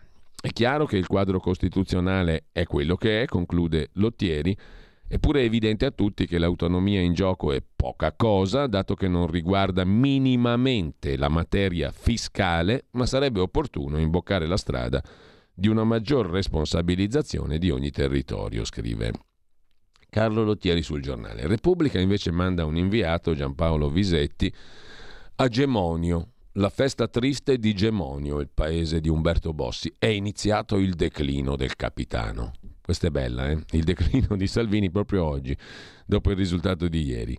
Inizia così il pezzo con un virgolettato. Qui siamo nordisti, lombarde bossiani, non italiani, leghisti e salviniani. Il crollo degli elettori, la subalternità della Lega a Fratelli d'Italia va cercata nel distacco dai territori da parte di Salvini, referente di un partito nazionale qualunque. Questa è la vittoria personale di Fontana e non la riscossa di Salvini. A parlare così, scrive l'inviato di Repubblica a Gemonio, i clienti del bar Duca di Gemonio, a due passi dalla casa dove vive Umberto Bossi. Non sono stati leghisti per caso. L'ex bar Sesi, quando l'Umberto si spartiva il potere con Silvio Berlusconi, è stato la culla della Lega, la vera buvette della Seconda Repubblica. I fedelissimi riuniti per aspettare l'esito delle regionali restano gli amici del Senatur, protagonisti del suo Comitato Nord, che fino all'ultimo contende al capitano Salvini la guida del partito in Lombardia, fino all'ultimo. Un bel film ha visto Repubblica. Comunque ci avevano promesso l'indipendenza della Padania, dice Riccardo Visconti autotrasportatore in pensione. Invece vent'anni dopo siamo ancora qui a trattare su un'autonomia vaga e uguale per tutte le regioni italiane, meridione compreso. A questo punto, da fan di Fontana, mi è toccato votare Meloni. Pensa un po', che ragionamento che quadra, perfetto. Gemonio come Cazzago Brabbia, paese natale del ministro Giorgetti. Da icona del cielo durismo storico ha minacciato di trasformarsi nella sua tomba Varesotta. Lo spettro di ridursi a un terzo di Fratelli d'Italia proprio nella terra del governatore Attilio Fontana e del suo predecessore Roberto Maroni invece si è dissolto. Anche nella sua terra simbolo del leghismo, Fratelli d'Italia si conferma primo partito. La Lega però tiene e dalle politiche di settembre il suo elettorato torna a crescere grazie all'exploit della lista del governatore. Resta il fatto, dice a Cazzago la commessa Chiara Franzetti, che rispetto al 2018 la Lega è dimezzata, mentre Fratelli d'Italia moltiplica per 10 il suo 3%. Fontana rimane governatore, ma sarà costretto a rispondere alla Sant'Anché, non a Salvini. Leghisti e autonomisti così non hanno futuro. Rischiamo la fine dei berlusconiani come un fortino sotto assedio, ripete lo zoccolo duro, leghista il mitico zoccolo duro, condannato ad essere messo progressivamente alla porta da un potere sempre più nazionalista e centralista. Il fatto è, dice il senatore Andrea Pellicini, presidente provinciale di Fratelli d'Italia, ex MSI vicino alla russa, Ignazio, che i referenti di ceto medio, moderati, sistema produttivo, ormai siamo noi chi a Varese votava Lega e prima DC, adesso guarda la Meloni come a una leader concreta e coerente. L'unità dell'Italia torna a essere priorità. L'autonomia è condivisa solo se disegnata dal governo nazionale. Così, scrive Repubblica, il suo inviato Visetti, Festa di messa per Gemonio e il lago di Varese per la conferma del conterraneo Fontana che porterà a 15 gli anni di potere varesotto sulla Lombardia. A prevalere la rabbia delle famiglie che vedono i figli trasformati in migranti quotidiani transfrontalieri in Svizzera, l'esasperazione per il crollo dell'aeroporto di Malpensa marginalizzato da Fiumicino insidiato da Linate, lo scoprirsi dormitorio di Lugano a nord e di Milano a sud. Impietosa la proiezione sulla prealpina di ieri. Entro il 2030 il Varesotto perderà 15.000 abitanti. Sarà un grande ospizio e l'età media sarà di 48 anni. Io però, dice il salviniano Andrea Cassani, sindaco di Gallarate, neo segretario provinciale leghista per 12 voti, vedo il bicchiere mezzo pieno. Quelli di Fratelli d'Italia pensavano di cancellarci, invece se sommiamo i voti della lista Fontana qui oscilliamo sul 22% a meno di 10 punti dal 18. Poco sotto Fratelli d'Italia. A livello locale la gente conosce i candidati, può scegliere. Il successo di Fratelli d'Italia, osserva Cassani, non concederà a Fontana la maggioranza di cinque anni fa, ma la nostra tenuta dice che non sarà affatto un governatore sotto tutela e sull'autonomia gli ex missini lombardi la pensano come noi. A tarda sera la sintesi leghista del bar di Villa Bossi. La Lega tiene solo perché Fontana vince, nonostante scandali e massacro sanità. Dell'era Covid, Salvini conta sempre meno anche in Lombardia e per questo gli ultimi cinque anni del governatore sono in forte salita. Lapidario Davide Galimberti, sindaco PD di Varese. C'era voglia di invertire la rotta, ma la domanda di una sinistra unita e allargata non è stata soddisfatta. L'ennesima occasione persa. Così Repubblica.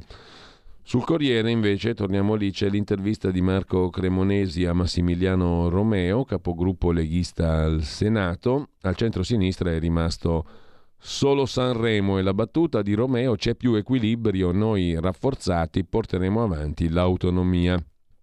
Diplomazia per l'Ucraina, dopo un anno di guerra è arrivato il momento di concentrare gli sforzi sulla diplomazia, dice Romeo. L'altra intervista sulla stampa all'altro capogruppo, eh, capogruppo alla Camera Riccardo Molinari, noi torniamo a crescere, a Roma nulla cambia, l'autonomia ci ha aiutato ci sarà un ruolo importante di Fratelli d'Italia in Lombardia, ma non sarà il dominio assoluto. Se le cose fossero andate male avrei detto che negli equilibri del governo non sarebbe cambiato nulla, assicura Riccardo Molinari. Il risultato della Lega invece è stato migliore delle aspettative. Questo, dice Molinari, fa bene all'umore delle nostre truppe dopo una lunga discesa dei consensi. Molinari sottolinea di nuovo il concetto con l'aggiunta di una venatura. A Roma non cambiano i rapporti nella maggioranza solo perché noi siamo cresciuti e non c'è stato il distacco da Fratelli d'Italia che era stato pronosticato. L'affluenza più bassa ha inciso, ma anche la strutturazione del partito e il lavoro dei candidati sono stati un valore aggiunto. Se poi in Lombardia sommiamo i voti della lista Fontana ai nostri, la Lega di fatto pareggia il risultato di Fratelli d'Italia. È sicuramente una buona giornata. Sono il primo partito della coalizione e hanno fatto un ottimo risultato, Giorgia Meloni e i suoi, ma se c'era qualcuno che scommetteva su un distacco 30 a 10 sarà rimasto deluso. Ci sarà un ruolo importante di Fratelli d'Italia in regione, ma non sarà il dominio assoluto ed è giornata storica per i leghisti del Lazio. Entriamo per la prima volta al governo di quella regione. Nel Lazio la Lega cresce, la corrente del Comitato Nord di Bossi chiede di tornare a una Lega Padana, questo voto gli dà ragione. Intanto, osserva Molinari, va detto che la crescita nel Lazio non è proprio piccola considerata la ristretta distanza di tempo con le politiche. A proposito di Comitato Nord, la battaglia nordista la rivendichiamo e trova riscontro in questa Lega, come dimostra la battaglia per l'autonomia differenziata. Chi vuole un maggior regionalismo, chi deve votare se non noi? L'autonomia ha sicuramente dato una spinta. La vittoria ci dà più forza come gruppi parlamentari a Roma per spingere su questo argomento. Per quanto riguarda l'astensionismo, è in trend con le ultime amministrative di giugno. Ai ballottaggi avevamo avuto addirittura il 34% in alcuni comuni, un trend che non ci fa piacere. Ci sono tanti motivi, ma sicuramente l'assottigliamento del ceto medio e il blocco dell'ascensore sociale sono l'elemento che più incide sull'astensione. È lì che dobbiamo intervenire, dice Riccardo Molinari sulla stampa. Sul Corriere della Sera c'è poi un'intervista a Carlo Calenda. Abbiamo perso, i candidati erano giusti, ma è stato un voto da tifosi. Non è vero che insieme tutti quanti si vince. Partito unico di centro, l'unica lezione che traggo da queste elezioni, dice Calenda, è che il partito unico non può più aspettare. A marzo si parte, chi c'è c'è, rinvii, non ne accetto più. Sulla Repubblica una pagina è dedicata alla questione del cosiddetto terzo polo, che poi non è terzo per niente, ma sesto, ottavo, nono o decimo che sia. Dopo il tracollo scintille fra i centristi, ma Calenda dice andiamo avanti con il partito unico. In questo caso l'intervista è all'ex ministra renziana Elena Bonetti. È vero, abbiamo perso, ma le alleanze non servono. Meglio lavorare con coerenza al nostro progetto di centro riformista e liberale. Sul terzo polo anche l'analisi di Paolo Torricella sul sussidiario.net, terzo polo e sinistra, una debacle, tanto è colpa degli altri, così i leader egoisti e senza visione commentano. A sinistra e nel centro polo. Hanno perso e nel terzo polo, come si dice, ma che terzo non è perché in termini di voti non è affatto il terzo, ma comunque hanno perso Renzi Calenda, ha perso il PD, ha perso Conte, tutti con un errore in comune, tutti a dire che a perdere sono sempre gli altri, commenta Torricella. Tanto cambiamo argomento, lasciamo per il momento il capitolo, il capitolo elezioni. Mm, vi devo segnalare mm, il pezzo di Nello Scavo su Avvenire, l'abbiamo dato prima leggendo la prima pagina, assistere ai naufraghi è un obbligo e dai giudici di Catania arriva uno stop al governo. Cos'è successo? Che l'Italia non può rifiutarsi di far sbarcare i naufraghi soccorsi in mare da qualunque genere di navi di soccorso e non può discriminare i superstiti sulla base delle condizioni di salute, le loro condizioni. Con un'ordinanza di 11 pagine, il presidente del Tribunale di Catania ha liquidato la dottrina del ministro Piantedosi, che in quella circostanza aveva parlato di carico che ne dovesse residuare, condannando il governo a pagare le spese legali nel procedimento mosso dai legali dell'organizzazione umanitaria SOS Humanity. L'organizzazione nel novembre scorso vide toccar terra i richiedenti asilo solo dopo l'intervento delle autorità sanitarie che ordinavano lo sbarco immediato. Un'altra batosta per il governo Meloni dopo la doppia bocciatura dei decreti sicurezza dal Consiglio d'Europa. Fra gli obblighi internazionali assunti dall'Italia c'è quello di fornire assistenza a ogni naufrago, senza possibilità di distinguere, come sancito nel decreto interministeriale, in base alle condizioni di salute, scrive il presidente del Tribunale Civile di Catania, Marisa Acagnino. Il ricorso era stato presentato da 35 profughi della Humanity One contro il decreto interministeriale 4 novembre 22 che ha previsto l'ingresso e la sosta nelle acque territoriali per il tempo strettamente necessario ad assicurare operazioni di assistenza alle persone che versano in condizioni di emergenza e in precarie condizioni di salute segnalate dalle autorità nazionali. Se il governo vorrà conformarsi alle indicazioni dei tribunali o proseguire sulla strada del boicottaggio non dichiarato contro le organizzazioni umanitarie, si vedrà in queste ore, scrive Avvenire. La nave di Medici Senza Frontiere ieri ha soccorso una cinquantina di persone messe in mare dai trafficanti sulle coste libiche. La Geo Barents si appresta a chiedere l'assegnazione del più vicino porto. Fino ad ora il Ministero dell'Interno ha assegnato porti a centinaia di miglia di distanza, contravvenendo alle indicazioni richiamate anche dal Tribunale di Catania. Il decreto dei ministri Piantedosi, Crosetto e Salvini, nel caso della nave Humanity, aveva imposto il divieto di sostare in acque territoriali italiane, consentendolo solo per mettersi al riparo dalla tempesta, ma senza autorizzazione allo sbarco.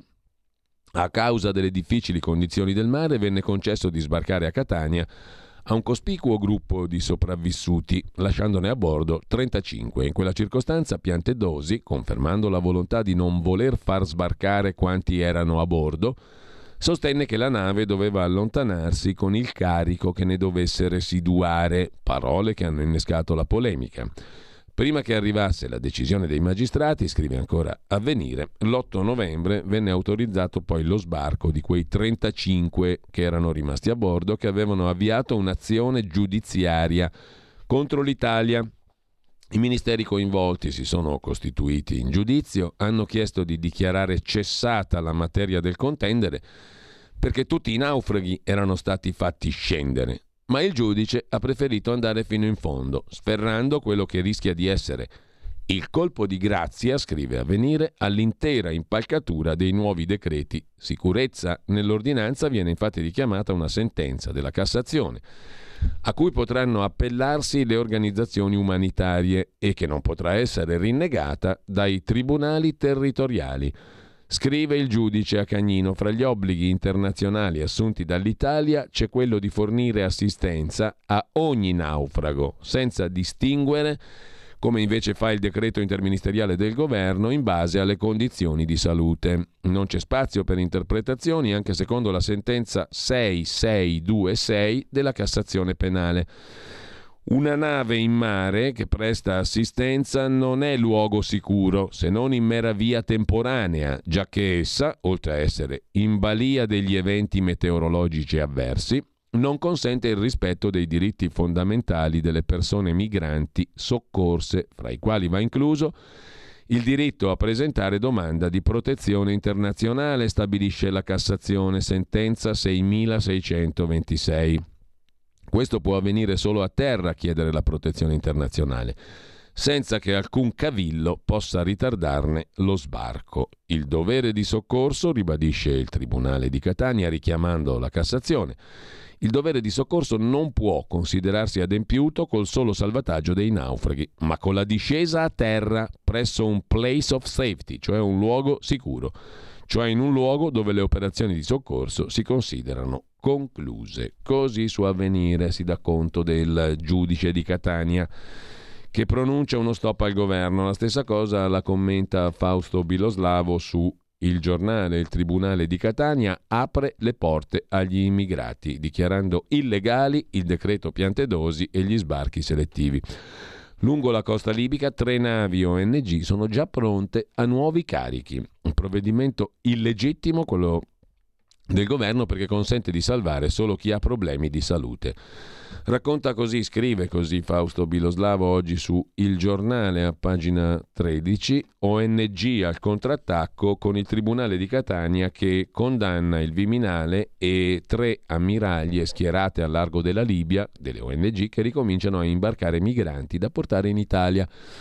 Non solo, grazie all'arma legale i talebani dell'accoglienza chiedono al Parlamento di affossare il decreto Piantedosi ONG e il governo impone la fiducia sulla norma che prova ad arginare gli sbarchi delle organizzazioni non governative.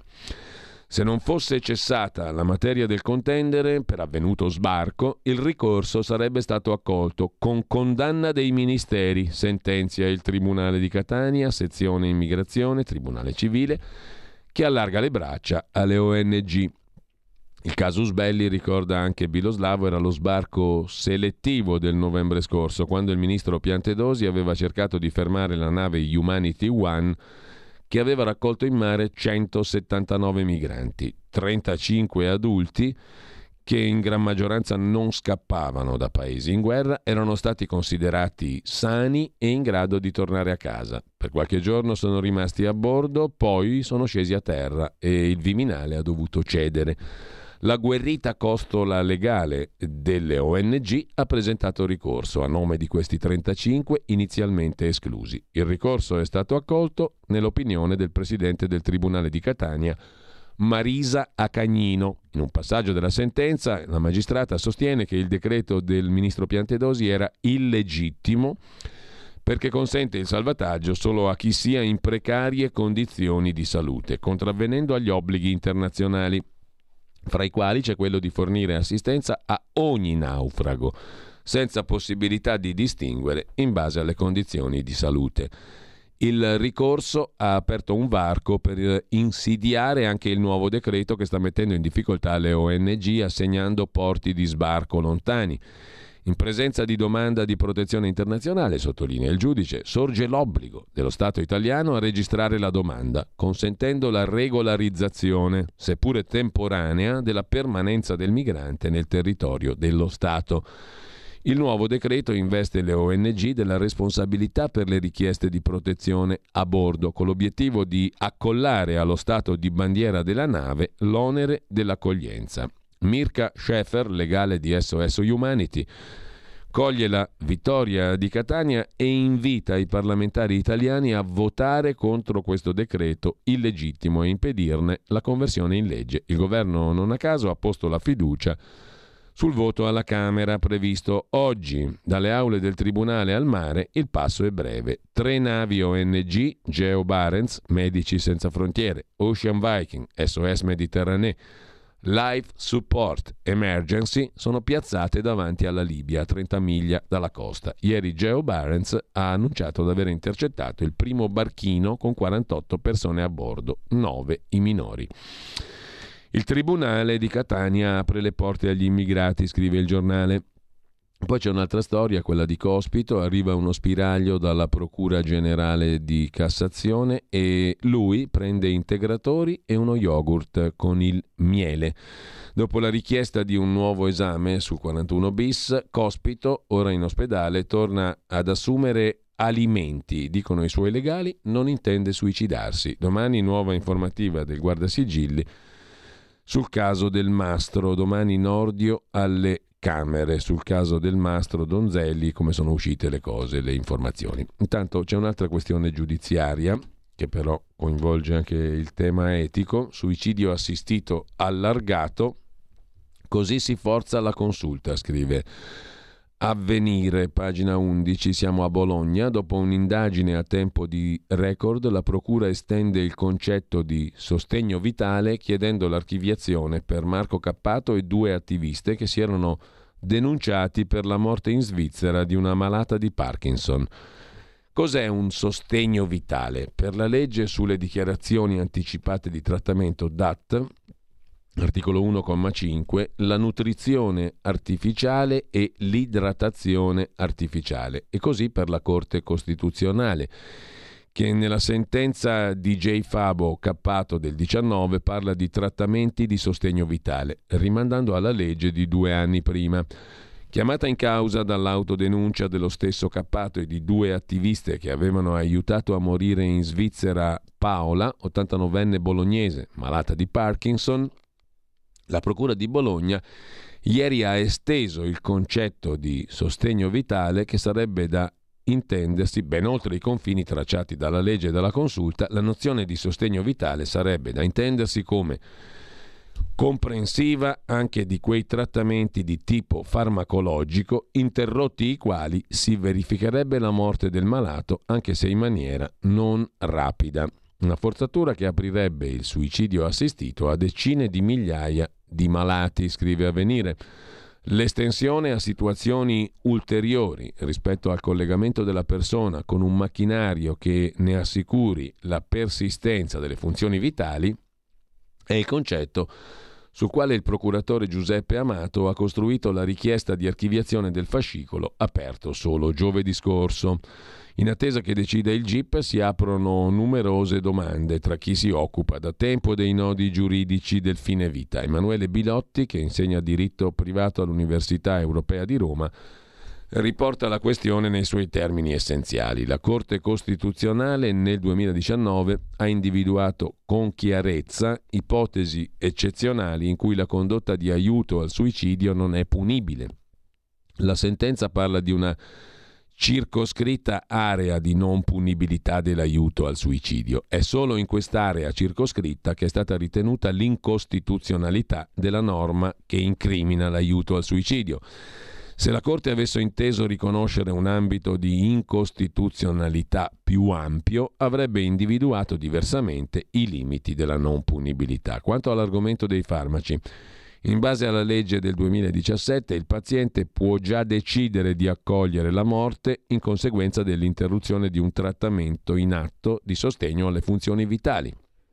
Solo in questa condizione, ragiona la Corte Costituzionale, non può essergli precluso di anticipare di poco, attraverso il suicidio assistito, una morte che si verificherebbe comunque entro uno spazio di tempo assai breve a seguito dell'interruzione dei trattamenti. Insomma, suicidio assistito allargato. Dopo un'indagine a tempo record, la Procura di Bologna ha esteso il concetto di sostegno vitale. Così si forza la Corte Costituzionale, secondo avvenire. Altro dato di cronaca, sempre da avvenire, pronto soccorso è emergenza continua ma il 95% delle violenze non viene neanche denunciato. Attacchi verbali, minacce a coloro che operano in pronto soccorso sono parte del lavoro. I professionisti invocano più posti letto e l'applicazione della legge sulle aggressioni. Ordini e associazioni di categoria fanno presente che il ricorso alla medicina d'urgenza è divenuto eccessivo e gli affollamenti portano all'esasperazione. Nel 2021 3.000 medici e 2.000 infermieri hanno lasciato il Servizio Sanitario Nazionale. E immaginate cosa voglia dire subire ingiurie ogni giorno mentre siete al lavoro, dice Giovanni Del Rio, coordinatore nazionale Nursing Simeu, Società Italiana Medicina di Emergenza Urgenza. Avete ascoltato anche le interviste che su questo tema ha fatto per Radio Libertà Maurizio Bolognetti, numerose e accurate. Quella presentata dall'infermiere, in questo caso il, eh, l'infermiere Giovanni Del Rio, è una problematica che mette alla prova un sistema sanitario già sotto stress. Nel 2022 le segnalazioni al Ministero della Salute di aggressioni nei confronti di medici e infermieri sono state 85 contro le 60 dell'anno precedente, un numero comunque inferiore al dato reale. Il 95% delle violenze non viene neanche denunciato. E altro tema ancora, andiamo a Italia Oggi, qui vi segnalo due articoli a pagina 10. Il primo di Paolo Caggi Demetrio su Paola Egonu, la pallavolista che ha additato, o meglio ha accusato gli italiani di razzismo si lamenta a sbafo, commenta Italia Oggi, mai una parola sulle amiche che l'hanno resa campionessa. E poi si lamenta a sbafo di un paese, l'Italia, che è così razzista da aver scelto lei, la Egonu, come portabandiera alle Olimpiadi di Tokyo. Certo, ci sono razzisti e imbecilli anche in Italia, scrive Caggi Demetrio, mm, ma molto meno che in Francia e in Inghilterra, perché nel bel paese i matrimoni misti non sono né rarità né novità. Non mi pare da razzisti chiedere a una persona statuaria che parla con accento veneto, pur avendo la pelle nera, perché sei italiana? La curiosità mi pare ovvia. E poi c'è l'altro articolo Firmato da Max eh, del Papa, la destra arrivata nella stanza dei bottoni vuol solo entrare nella gran mangiatoia della RAI ritenendo che ora tocchi a lei. Deo gratias, il Festival dell'Unità, meglio il Colosseo come lo chiama Daniele Capezzone, è finito e noi stiliamo la classifica del peggio. Premetto che il Festival del perbenismo piccolo borghese si è trasformato in una sagra del cattivo gusto insuperabile, fatto salvo il moralismo da servizio pubblico. Momenti salienti, Chiara Ferragni, Fedez che fa il trenino con quel coso di nome Rosa il chimico, Albano che a 80 anni fa le flessioni, la letterina di Zielinski spedita a notte fonda così nessuno se ne accorge, la schiera dei griffati, tutti in costume da babbei, un livello musicale abissale la curiosa trasgressione gender in una kermesse dove tutti sono fluidi e i rarissimi esemplari, ostinatamente etero, li guardano come dei malati. I monologhi delle sinistre piangine, una milionaria imprenditrice digitale dei click che ci fa pesare la dura vita dei selfie su Instagram, una capitana della nazionale azzurra di pallavolo che viene a dirci che l'Italia è un paese razzista, quell'altra che davanti a 12 milioni si duole perché non è diventata mamma. I soldi li ha, poteva adottare qualche disgraziato figlio di guerre e di disastri. Mettiamoci pure la lezioncina da ora di educazione civica di Roberto Benigni, stesso impresario di Amadeus. La morale, tratta dal nuovo potere di destra, è la seguente. Così non si può andare avanti, bisogna cambiare tutto a Sanremo e alla RAI. Una morale pelosa, scrive Max del Papa. La RAI non la cambi, il festival non lo cambi.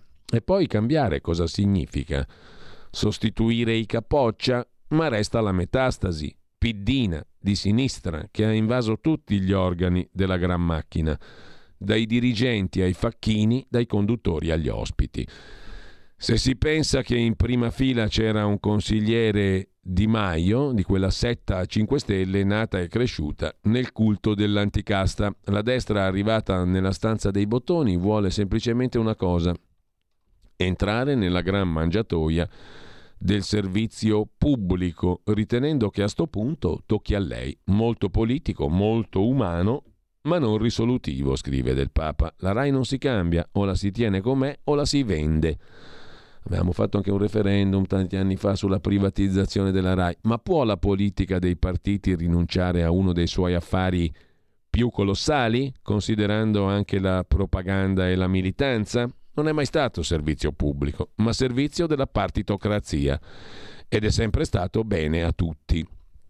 Il direttore dell'intrattenimento, il Piddino Coletta, ha riempito le reti di programmi fluidi, per lo più dall'esito catastrofico, Sanremo a parte. Ma così vanno le cose, così devono andare, così continueranno ad andare. C'è un obiettivo, chiamiamolo agenda, che consiste semplicemente in questo, smontare la testa alla gente e riavvitargliela al contrario. In questo senso la pedagogia della TV di Stato ha subito una mutazione. Si è invertita così come vuole l'Europa del progressismo genderizzato. Cosa ha detto il gran ciambellano Amadeus in conferenza stampa? Che il gender nelle scuole non può più aspettare, è una priorità, un'urgenza, come se non succedesse già e in modo massiccio. Opuscoli, libri di testo riscritti ad hoc, ospiti fluidi, programmazioni di spettacoli e di film alla bisogna, ore di sensibilizzazione sociale nei programmi fino agli smaltini per i bambini di Fedez, uno dei tetri protagonisti della baracconata sanremese. Come lo risolvi tutto questo? conclude Max del Papa su Italia Oggi. Come lo cambi? Con una dirigenza rinnovata? Con un festival anni 50? Se il progetto è quello, non si parli di bonifica, ma di sostituzione di una militanza uguale e contraria a quella che l'ha preceduta. La RAI non è lo specchio del paese, come si dice, ma uno strumento per adeguare il paese alle istanze politiche del momento, oggi di provenienza sovranazionale. Scandalizzarsene, scrive e conclude Max del Papa, è patetico come scandalizzarsi degli strusciamenti, delle slinguazzate, degli affari della Ferragnez Incorporated che continuano anche in Riviera. Sempre su Italia Oggi, già che ci siamo, vi segnalo anche dalla pagina dei commenti il punto di Martino Loiacono che ci porta su tutt'altro argomento, molto meno facile del previsto, la transizione all'auto elettrica, uno dei temi più discussi a livello globale, quello dell'auto elettrica.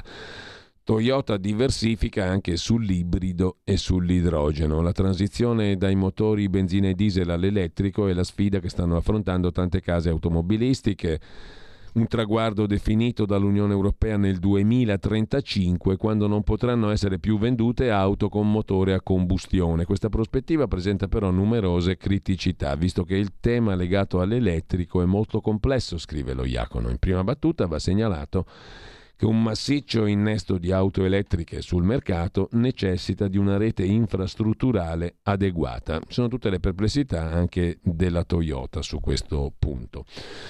Intanto a proposito di energia, gas e luce a prezzo bloccato, parte l'offerta di Poste Italiane. Pagamento a rate su 12 mesi. Da ieri 35 milioni di clienti delle poste italiane possono sottoscrivere la fornitura di energia e le bollette partono da 88,6 euro al mese, che non mi sembra proprio poca roba, eh? a dire il vero. Comunque, secondo Libero, in questo caso siamo a pagina 21, l'offerta è fra le più competitive del mercato. Boh. Poste Italiane lancia Poste Energia, che prevede bolletta fissa per due anni sia per l'energia elettrica che per il gas.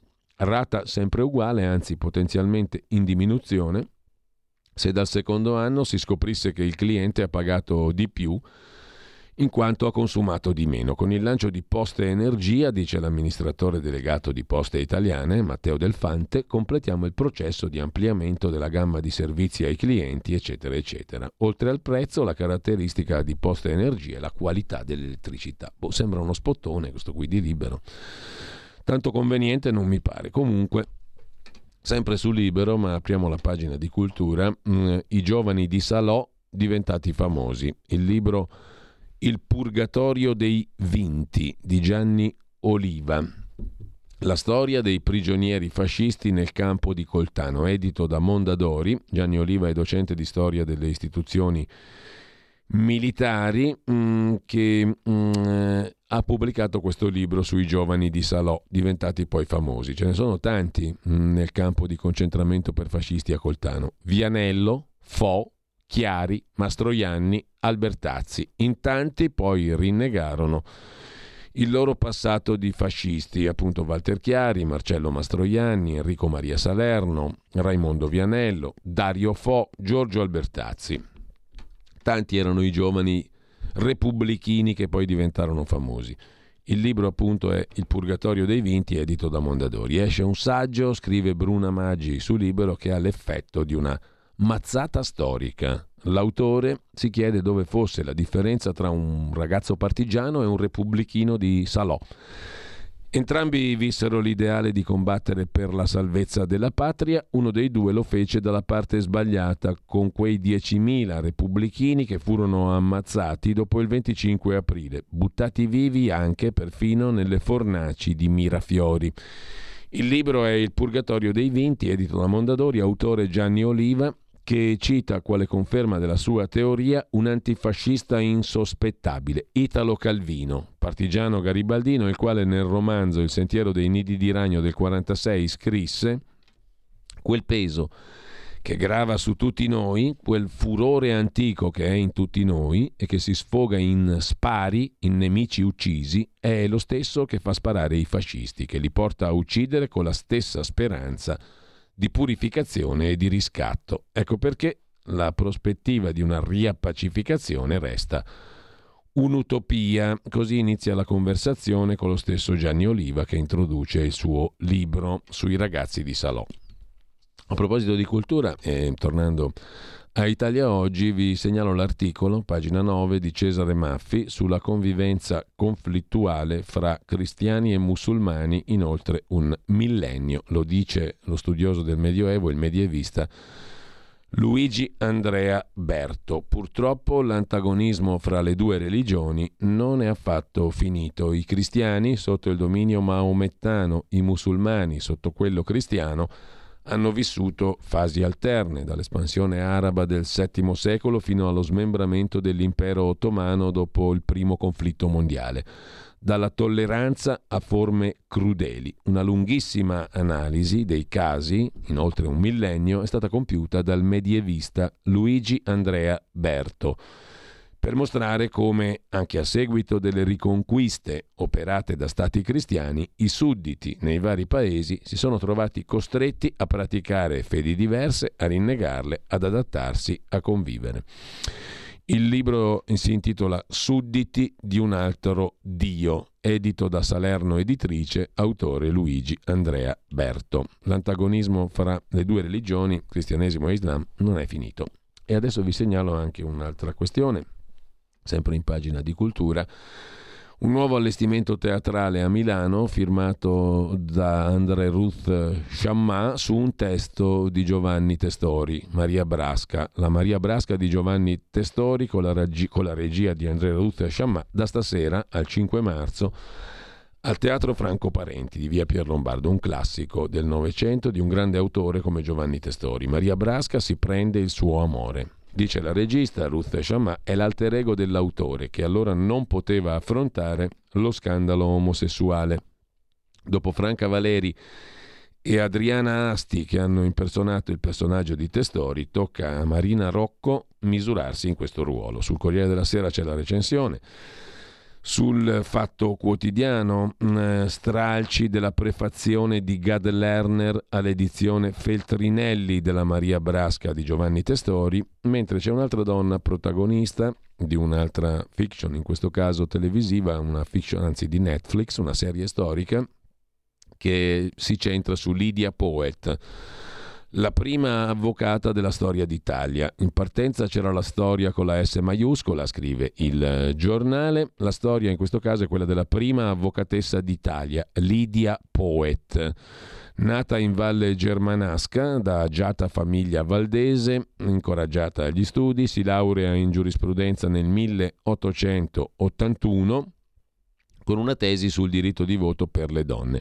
Nei due anni seguenti Lidia Poet fa pratica legale a Pinerolo con l'avvocato, deputato e senatore del Regno Cesare Bertea, supera l'esame di abilitazione alla professione, chiede l'iscrizione all'Ordine degli Avvocati di Torino. La richiesta è osteggiata anche dall'ex ministro dell'Interno, desiderato Chiaves, ma alla fine l'avvocata ce la fa. Furono favorevoli all'iscrizione il presidente e altri quattro consiglieri. Il procuratore generale del Regno mette in dubbio la legittimità dell'iscrizione di questa donna, fa appello alla Corte d'Appello di Torino. Nell'83 la Corte accoglie la richiesta e cancella dall'albo l'avvocata Poet il 28 novembre la combattiva laureata in legge presenta ricorso alla Cassazione, che dà di nuovo ragione alla Procura Generale con una sentenza di misoginia spaventosa, scrive il giornale, tanto che moltissimi giornali italiani presero posizione per l'avvocata Poet, che iniziò a lavorare nello studio del fratello, avvocato anche lui. La Poet proseguì la sua battaglia in difesa dei diritti delle donne nel 1919, cioè passati tantissimi anni, grazie alla legge Sacchi che abolì l'autorizzazione maritale e consentì alle donne di entrare in uffici pubblici, divenne finalmente avvocato. Insomma, ne abbiamo abbastanza per giustificare il fatto, scrive il giornale, che Netflix abbia deciso di mettere questa avvocatessa, la prima d'Italia, al centro di una serie televisiva la legge di Lydia Poet. Sei episodi che saranno disponibili da domani. La giurista è interpretata da una star emergente come Matilda De Angelis. Tuttavia, mm, la prima avvocatessa per Netflix diventa sexy e detective per forza, la donna che infranse il maschilismo. Un privilegio avvicinare la vicenda di questa pioniera dei diritti, ha detto l'attrice che la impersona. La Torino di fine Ottocento è ben ricostruita, ma si punta sul delitto, sul detective e sul lato sexy dell'avvocatessa medesima. Chiudiamo per la pagina di cultura con il Corriere della Sera che eh, intervista Vincenzo Schettini. Chi è? 45 anni, fisico, musicista, insegna a Bari all'Istituto dell'Erba di Castellana Grotte. È un docente che parla di Vasco Rossi per spiegare sui social la fisica agli studenti. Insomma, un docente innovativo che mm, fa il gesto dei rapper, che usa i social, un prof con 2 milioni di follower. I ragazzi per strada mi chiedono di fare un selfie. La nuova generazione non è allo sbando, è ricettiva e libera dagli schemi mentali, eh, dice il professor Schettini, esempio di professore con 2 milioni di follower. Prendiamo un attimo di pausa, abbiamo visto i quotidiani, anzi gli articoli, gli articoli principali, adesso tiriamo un po' il fiato, è il caso di dirlo, e poi ci avviciniamo con lenta flemma verso le 9.30 e quindi la voce di chi ascolta, la vostra voce naturalmente.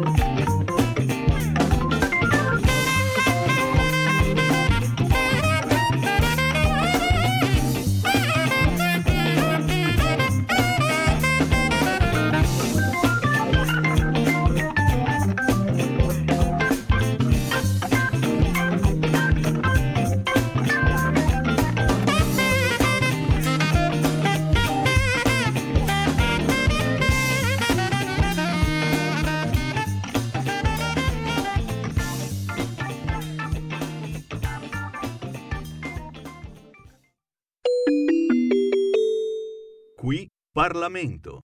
Il relatore per la maggioranza per la Commissione Affari Costituzionali, il deputato Edoardo Ziello, prego onorevole.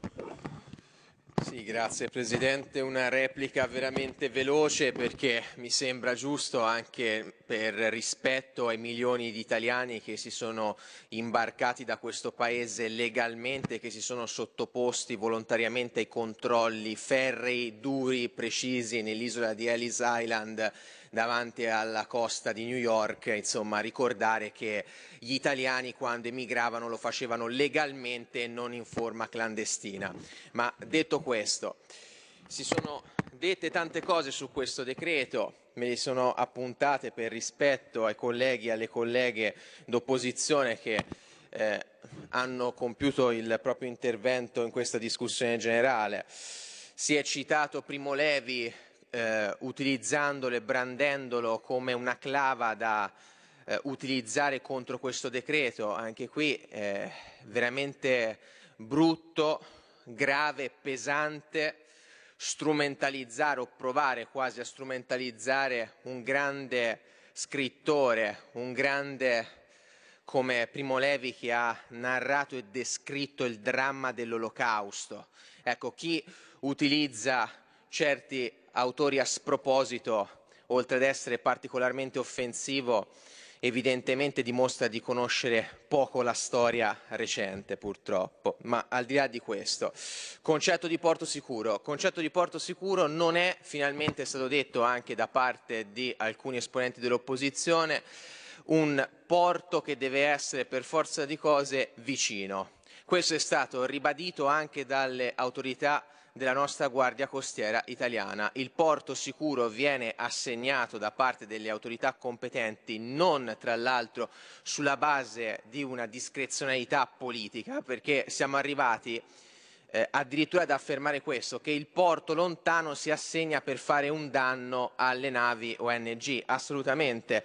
Il porto sicuro si assegna sulla base di alcuni elementi e parametri tecnici, perché se per esempio prendiamo in considerazione la nave Ocean Viking, mi sono andato a guardare i metri di questa imbarcazione, si parla di una nave di 69 metri, un gigante che ha un costo di gestione giornaliero di 14.000 euro, è chiaro che necessita di un porto particolarmente compatibile a delle dimensioni di un gigante come la Ocean Viking. Non c'è nessun elemento di discrezionalità politica da questo punto di vista. Si è parlato che è sbagliato dire che la nave ONG è elemento di pull factor, ma attenzione, questo non è stato detto soltanto dal ministro Piantedosi sulla base di una serie di elementi tecnici forniti dalle autorità italiane, no, è stato detto da Frontex.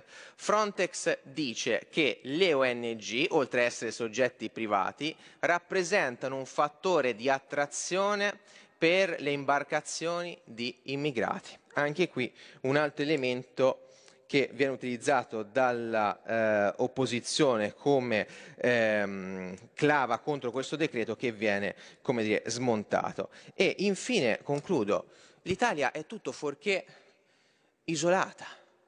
È notizia di pochi giorni fa che Eni ha appena concluso un accordo da circa 8 miliardi con il principale fornitore energetico della Libia.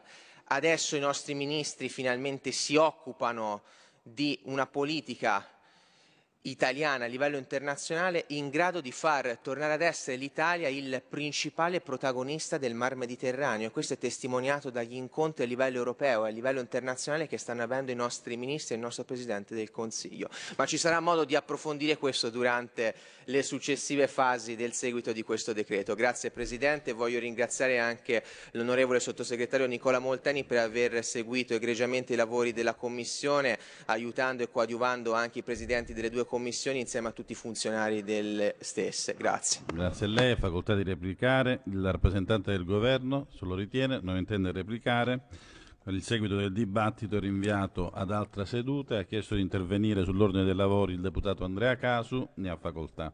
Grazie Presidente. Intervengo sull'ordine dei lavori per ribadire la richiesta già avanzata ieri dal Presidente del gruppo del Partito Democratico Italia Democratica e Progressista Deborah Serracchiani. Chiediamo al Presidente della Camera di attivarsi affinché il Ministro della Giustizia Carlo Nordio torni il prima possibile in quest'Aula per comunicarci con un'informativa all'esito dell'indagine interna sull'uso delle informazioni rilevate eh, rivelate dal 31 gennaio. Eh, cito testualmente dal resoconto stenografico, già nella giornata di ieri, come è noto, ho chiesto al mio capo di gabinetto di ricostruire quanto è accaduto. Ecco, noi rinnoviamo la richiesta di saperlo al più presto. La ringrazio, ovviamente eh, porteremo la sua richiesta alla Presidenza della Camera e quindi... Qui Parlamento. Avete ascoltato la rassegna stampa.